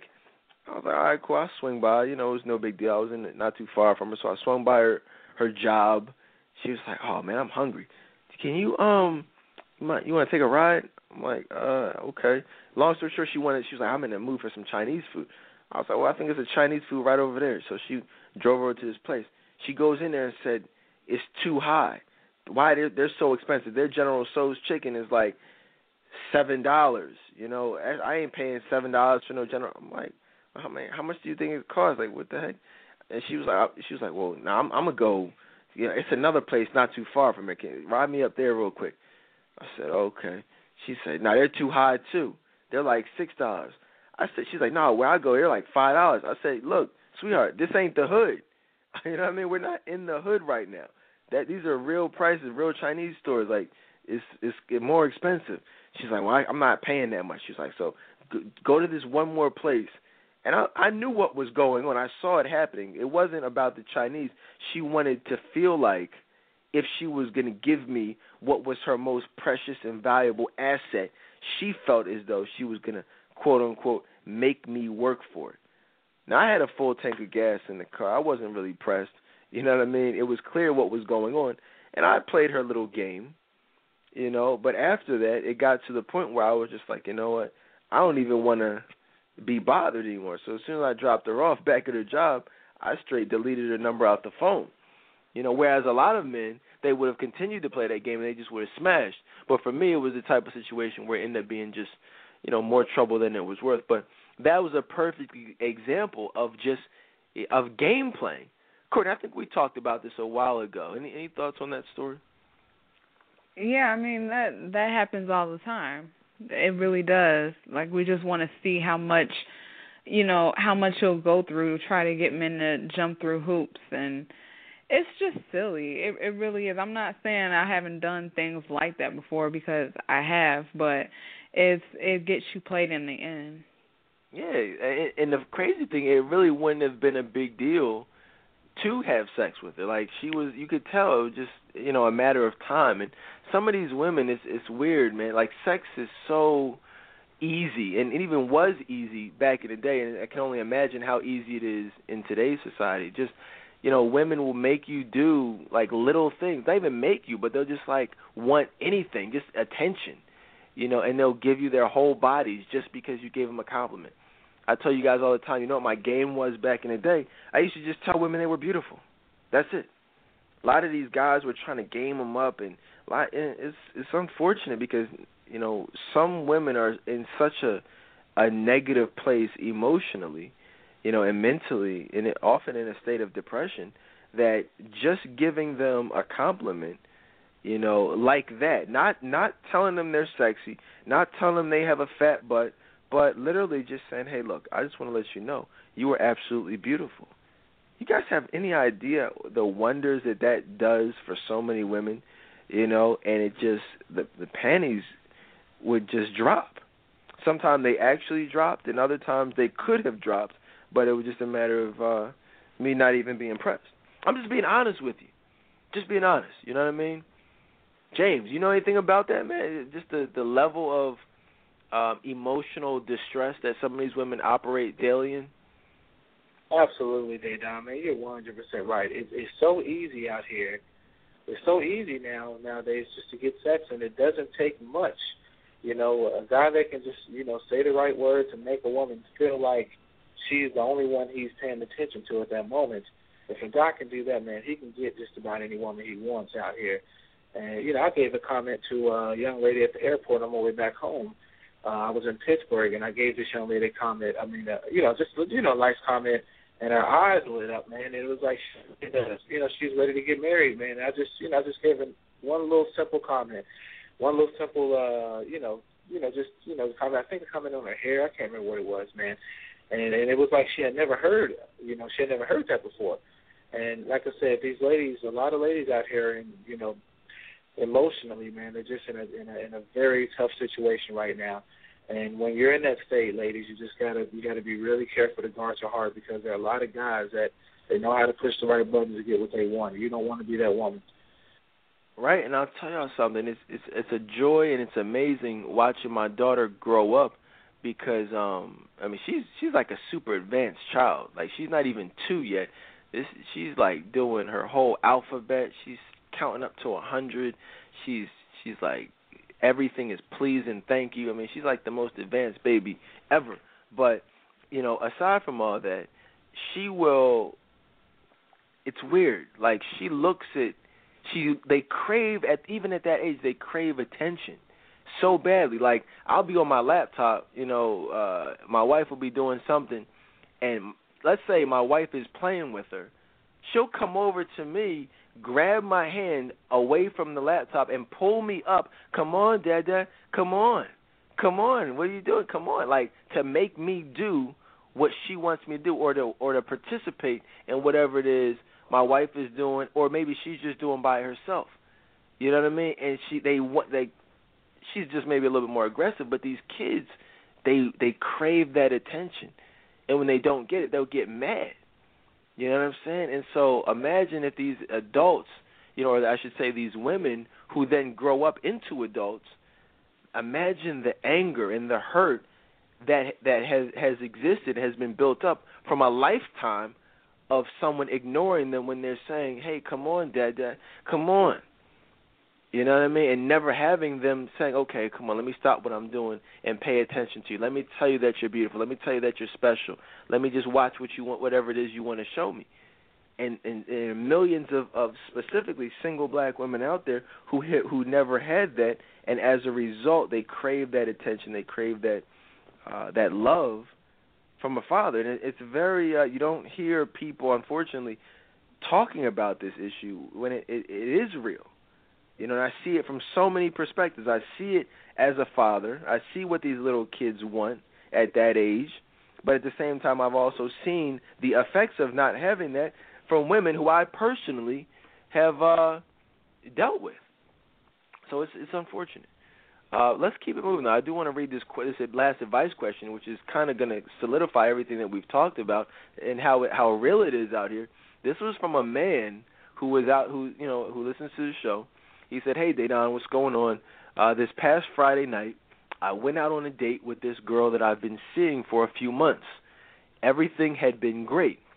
We did things like go to the movies, go out to eat, take walks in the park." We even watched a few movies at both of our places, which led to some heavy makeout sessions. We've never gone all the way, and I have to admit that as a man, it's a little frustrating, uh, but because I see a future with her, I have no problem waiting for her. Well, this is where things get tricky. Friday night, we went out, we had a few drinks. She was a little more drunk than I was, so when we got back to her place, she started ripping my clothes off. I was caught a little off guard, but I went with the flow. We took it to the couch, and she started taking her clothes off. To make a long story short, I'm thinking that it's about to go down, so I pulled out a condom. Uh, I pulled a condom out of my wallet, and she saw exactly what I was doing, but didn't say anything. So by this time, she was practically naked, and uh, all she had on was her bra. I put the condom on and began to stick it in, and she tells me to stop. I'm thinking, okay, she's just saying that so that I can continue kissing her, and she yells for me to stop and get off of her. I'm looking at her like she's crazy, and she tells me to leave and that she can't believe that I would try to rape her. I got my things and rolled out. I haven't spoken to her since. Should I call her or just be done with her? Was I wrong? Now this is just a crazy situation right here, all all around. Uh, Courtney, I'll start off with you. Uh, what advice would you give to him? What do you make of this very unfortunate Friday night situation? Talking about should he be done with her? Absolutely. like that's it's it's so funny. I'm how similar well it has similarity to the story I told you about the toilet incident except I didn't cry rape, but it was a similar thing where you know you're naked and he's thinking it's about to go down. So, I mean, obviously she's playing games. So, I mean, it's unfortunate because he liked her and it's unfortunate it turned out in that way. But should he deal with her ever again? Absolutely not. I don't see any reason to do that. If she didn't want to have sex, then she shouldn't have even put herself in a position, um, you know, to have sex. You know, and then to cry rape. I mean, that's that's very extreme and and I've seen that happen, you know, before, you know, women will say that and that wasn't even the case. It's just like don't put yourself in a situation where you feel like you have to play games with men. I think he should move on and um, you know, he'll he'll find a woman for him. Oh yeah, absolutely. You know, it, it's that those types of situations get me mad because so many men have found themselves in very similar situations. You know what I mean? Like y- ladies, you know how it goes. A lot of times you guys start out. We actually did a classic Keeping It Real Fridays entitled "When No Means Yes." You know, when no really means like yes, and and you guys know how it goes. You know, oh no, no, no, no, stop, stop, stop, stop, stop. Well, if no means no, how come so many no's eventually turn into yeses, and then is followed by some pretty, you know, rigorous sex? You know, I mean, it's it's it's every you only hear those things. You know, no means no when it really is no. But what about the women who will say no, but then eventually give it up? That you know, it's kind of like the the the you know the girl that cried wolf. You know, it's it's, it's unfortunate. Uh, James, what what what's your take on that that story? Yeah, I'm with you there, Don. Man, it's really you know situations like that really get me ticked off. Um, you know, number one, it, when when you were reading that story, I thought about immediately about the guy. uh I know everybody's been, you know, paying attention. If anybody's been paying attention to the news, uh, the guy, the young man that in high school, he got uh, his girlfriend, slept with his girlfriend, consensual sex, and she accused him of rape. And the guy spent uh, years in prison, man, and almost uh, lost out on, you know, uh, an NFL career because this woman, you know, she lied on him, man. And, and you know, situations like that happen and it's real, and it's a shame, you know, that you know it, it has happened to this guy. But I agree with Courtney. I would get out of there, man. I, you know, I don't have time to deal with a woman like that, man.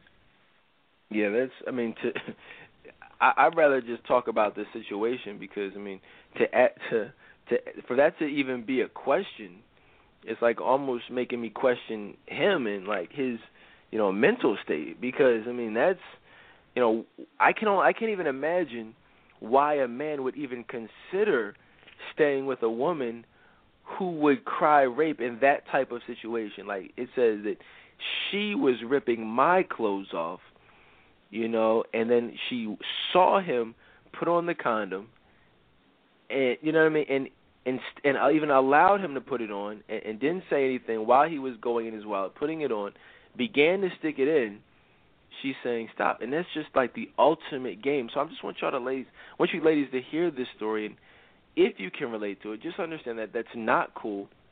It doesn't make you look uh more respectable. In fact, it's it's horrible and will make us almost literally hate you and want to do things like you know stop up your toilet or, or you know or whatever. So just you know don't you definitely don't have sex, but aside from that don't even put yourself into sexual situations that will cause you to have to make a, a in the moment type of decision of am I going to do this or am I not going to do this? Because you know it, you can't have this whole oh yeah I'm celibate you know persona but then play those types of games because the fact that you're saying you're celibate will only put a target and a bullseye on your forehead and make these men want to you know, disprove that theory. And that's where the games really begin. So the best women, they don't even give off a sexual vibe. They don't even put themselves into those situations where it would even be a question of, hmm, is she genuine or is she not? But this whole, you know, this whole situation with rape, I mean, there's not even really anything to say about this. This is someone who you should delete the number immediately, never call again, and um you know you want to raise your standards up and you know so you don't even deal with women who would even think about you know playing those types of games. We're going to get ready to wrap it up tonight. You know it was a longer show than i expected it to be but as you can see there's a lot of games being played out here that need to be discussed. So you know we we did it like i said we did a show uh similar to this a few years ago but it was definitely time to revisit it. So hopefully we got you know got some good calls some good comments uh, and uh, James, man, what uh, last minute words of wisdom do you have for the people? Uh, Dedan, it's been a great show, Courtney. Great show. Um, man, great topic, man. I really enjoyed the dialogue tonight. Um, all I can say for the ladies, you know, just respect yourself enough to, uh, you know, like I said, if you're dealing with a man that's that's wanting to get sex out of you, if you're dealing with a man um, that's that's not respecting you the way you want to respect it, you want to be respected, leave him alone you know, and and wait on the man that is going to be the blessing, be a blessing to you. Um, I appreciate what you're doing there, Dom. Man, keep up the good work. Uh, thanks, man. Uh, James, man, g- good to have you here. Pleasure to have you here, man. Always classic advice. I mean, guys, understand, James, like what you hear, the reason why I have the guys that I have on the show, I mean, like James, Lewis, Marv, I mean, even guys in the past, Gerald, these are all excellent examples of men, godly men, good guys out here who are looking for wives, who are, you know, passionate about their relationship with with Christ and um you know, and it, there, and there's no there's no uh it should be no coincidence that you don't hear a lot of fights, a lot of debates, a lot of arguments because elite men, godly men, men in that ready to settle down stage looking for a woman to spend their their future with, you know, they're gonna have similar be like minded. They're gonna have similar viewpoints and there's there's not gonna be a lot of strife and, deten- uh, and, and tension and you know, all types of weird stuff going on that you may see out here in the world. You guys ever notice that? Like Christian men, godly men, they're all talking the same talk. You know, for for the most part. You know, I know James would. I mean, uh, excuse me, uh, Marv would smash off Phaedra Parks, and you know, but you know, aside from that, you know, you know, it's, you guys get it though. But anyway, uh, great points, uh, James. Great to have you here, Courtney. What uh, what last minute thoughts or words of wisdom would you like to leave the listeners with this evening? Yeah, um, I would just like to tell the ladies to, um, you know, stop playing games. You know, I I know for a fact that, you know, this show disproved your theory that playing games will get you a man because it won't. Um, you know, in fact, it will have an adverse effect and it will leave you single because these men will not be taking you seriously when you play those games. If whatever reason, I guess what I would say, look at the root cause of why you are even playing games in the first place. Um, and just work on, you know, healing from whatever it is so you can be found by an elite man. There you go. Great uh great great comments. Guys, if you would like private relationship counseling from Courtney, definitely I cannot stress enough, reach out to her at Courtney at trctoday.com. Um, you can call eight five five fifty five Dedan, leave a message for Courtney. She'll reach back out to you and um, you know, start the process towards emotional availability. Same thing if you would like to schedule a free emotional availability assessment with me, reach out, call me, Dedan at trctoday.com, eight five five fifty five Dedan and um, you know we can start the process that way. Uh, I want to thank everybody who's already registered for our teleseminar, the 2013 Loving You uh, Women's Empowerment Seminar. Definitely, it's going to be a dynamic event. You want to be a part of it. Five weeks. Um, you know, it's going on in, in starting in August, August 3rd, the whole month of August actually. So definitely get your uh, reserve your spot today at trctoday.com. Uh, what else did I want to tell you guys? If you guys obviously, if you haven't already, get my novel, The Love We Had. We mentioned, uh, you know, a couple of stories specifically. There's a lot of game playing in the book. A lot of it's, it's you know, just a, a book about relationships from start to finish, from the introduction period, from the the, the dealing with each other period, the, the dating, the courtship, the falling in love. A lot goes on. So I don't want to give the book away, but definitely get your copy on Amazon and uh, Kindle. And uh, that's it, guys. I'm, I'm gonna close this out with a uh, with a song. You know, this is you know we hear a lot in today's society. You know, Kelly Rowland, she makes a lot of interesting music nowadays. Uh, back when she first came out, though, she she had a song entitled "Still in Love with My Ex," and I, I enjoyed this song, and it was I could relate to this song. Uh, well, not relate, but I mean I've experienced women who could relate to this song, and um, we did a whole show entitled "Still in Love with My Ex," where we dissected the lyrics of this song. But it's about or has to do with what could be perceived as game playing. So take a couple minutes to listen to this song. It's a good song, one of her better songs, uh, and uh, we will see you guys tomorrow night. Peace.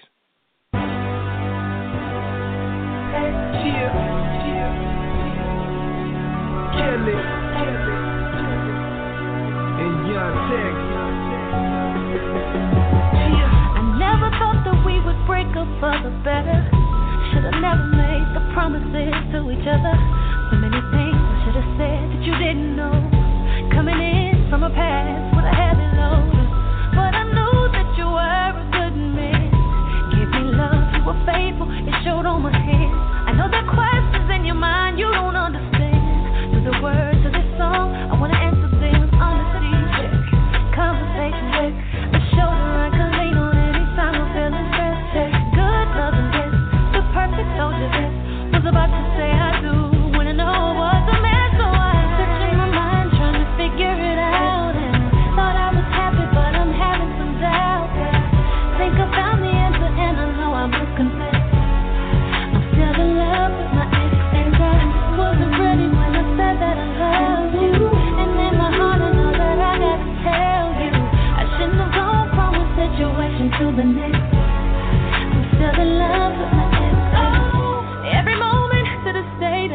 I was with you, but my heart wouldn't let him go. All my family told me, Kelly, he's the one for you. I your family love me, and I love them too. I'm so sorry for the pain that I put you through. But you shouldn't have to I'm confused. So much for looking forward to future plans. Lost the love of my life,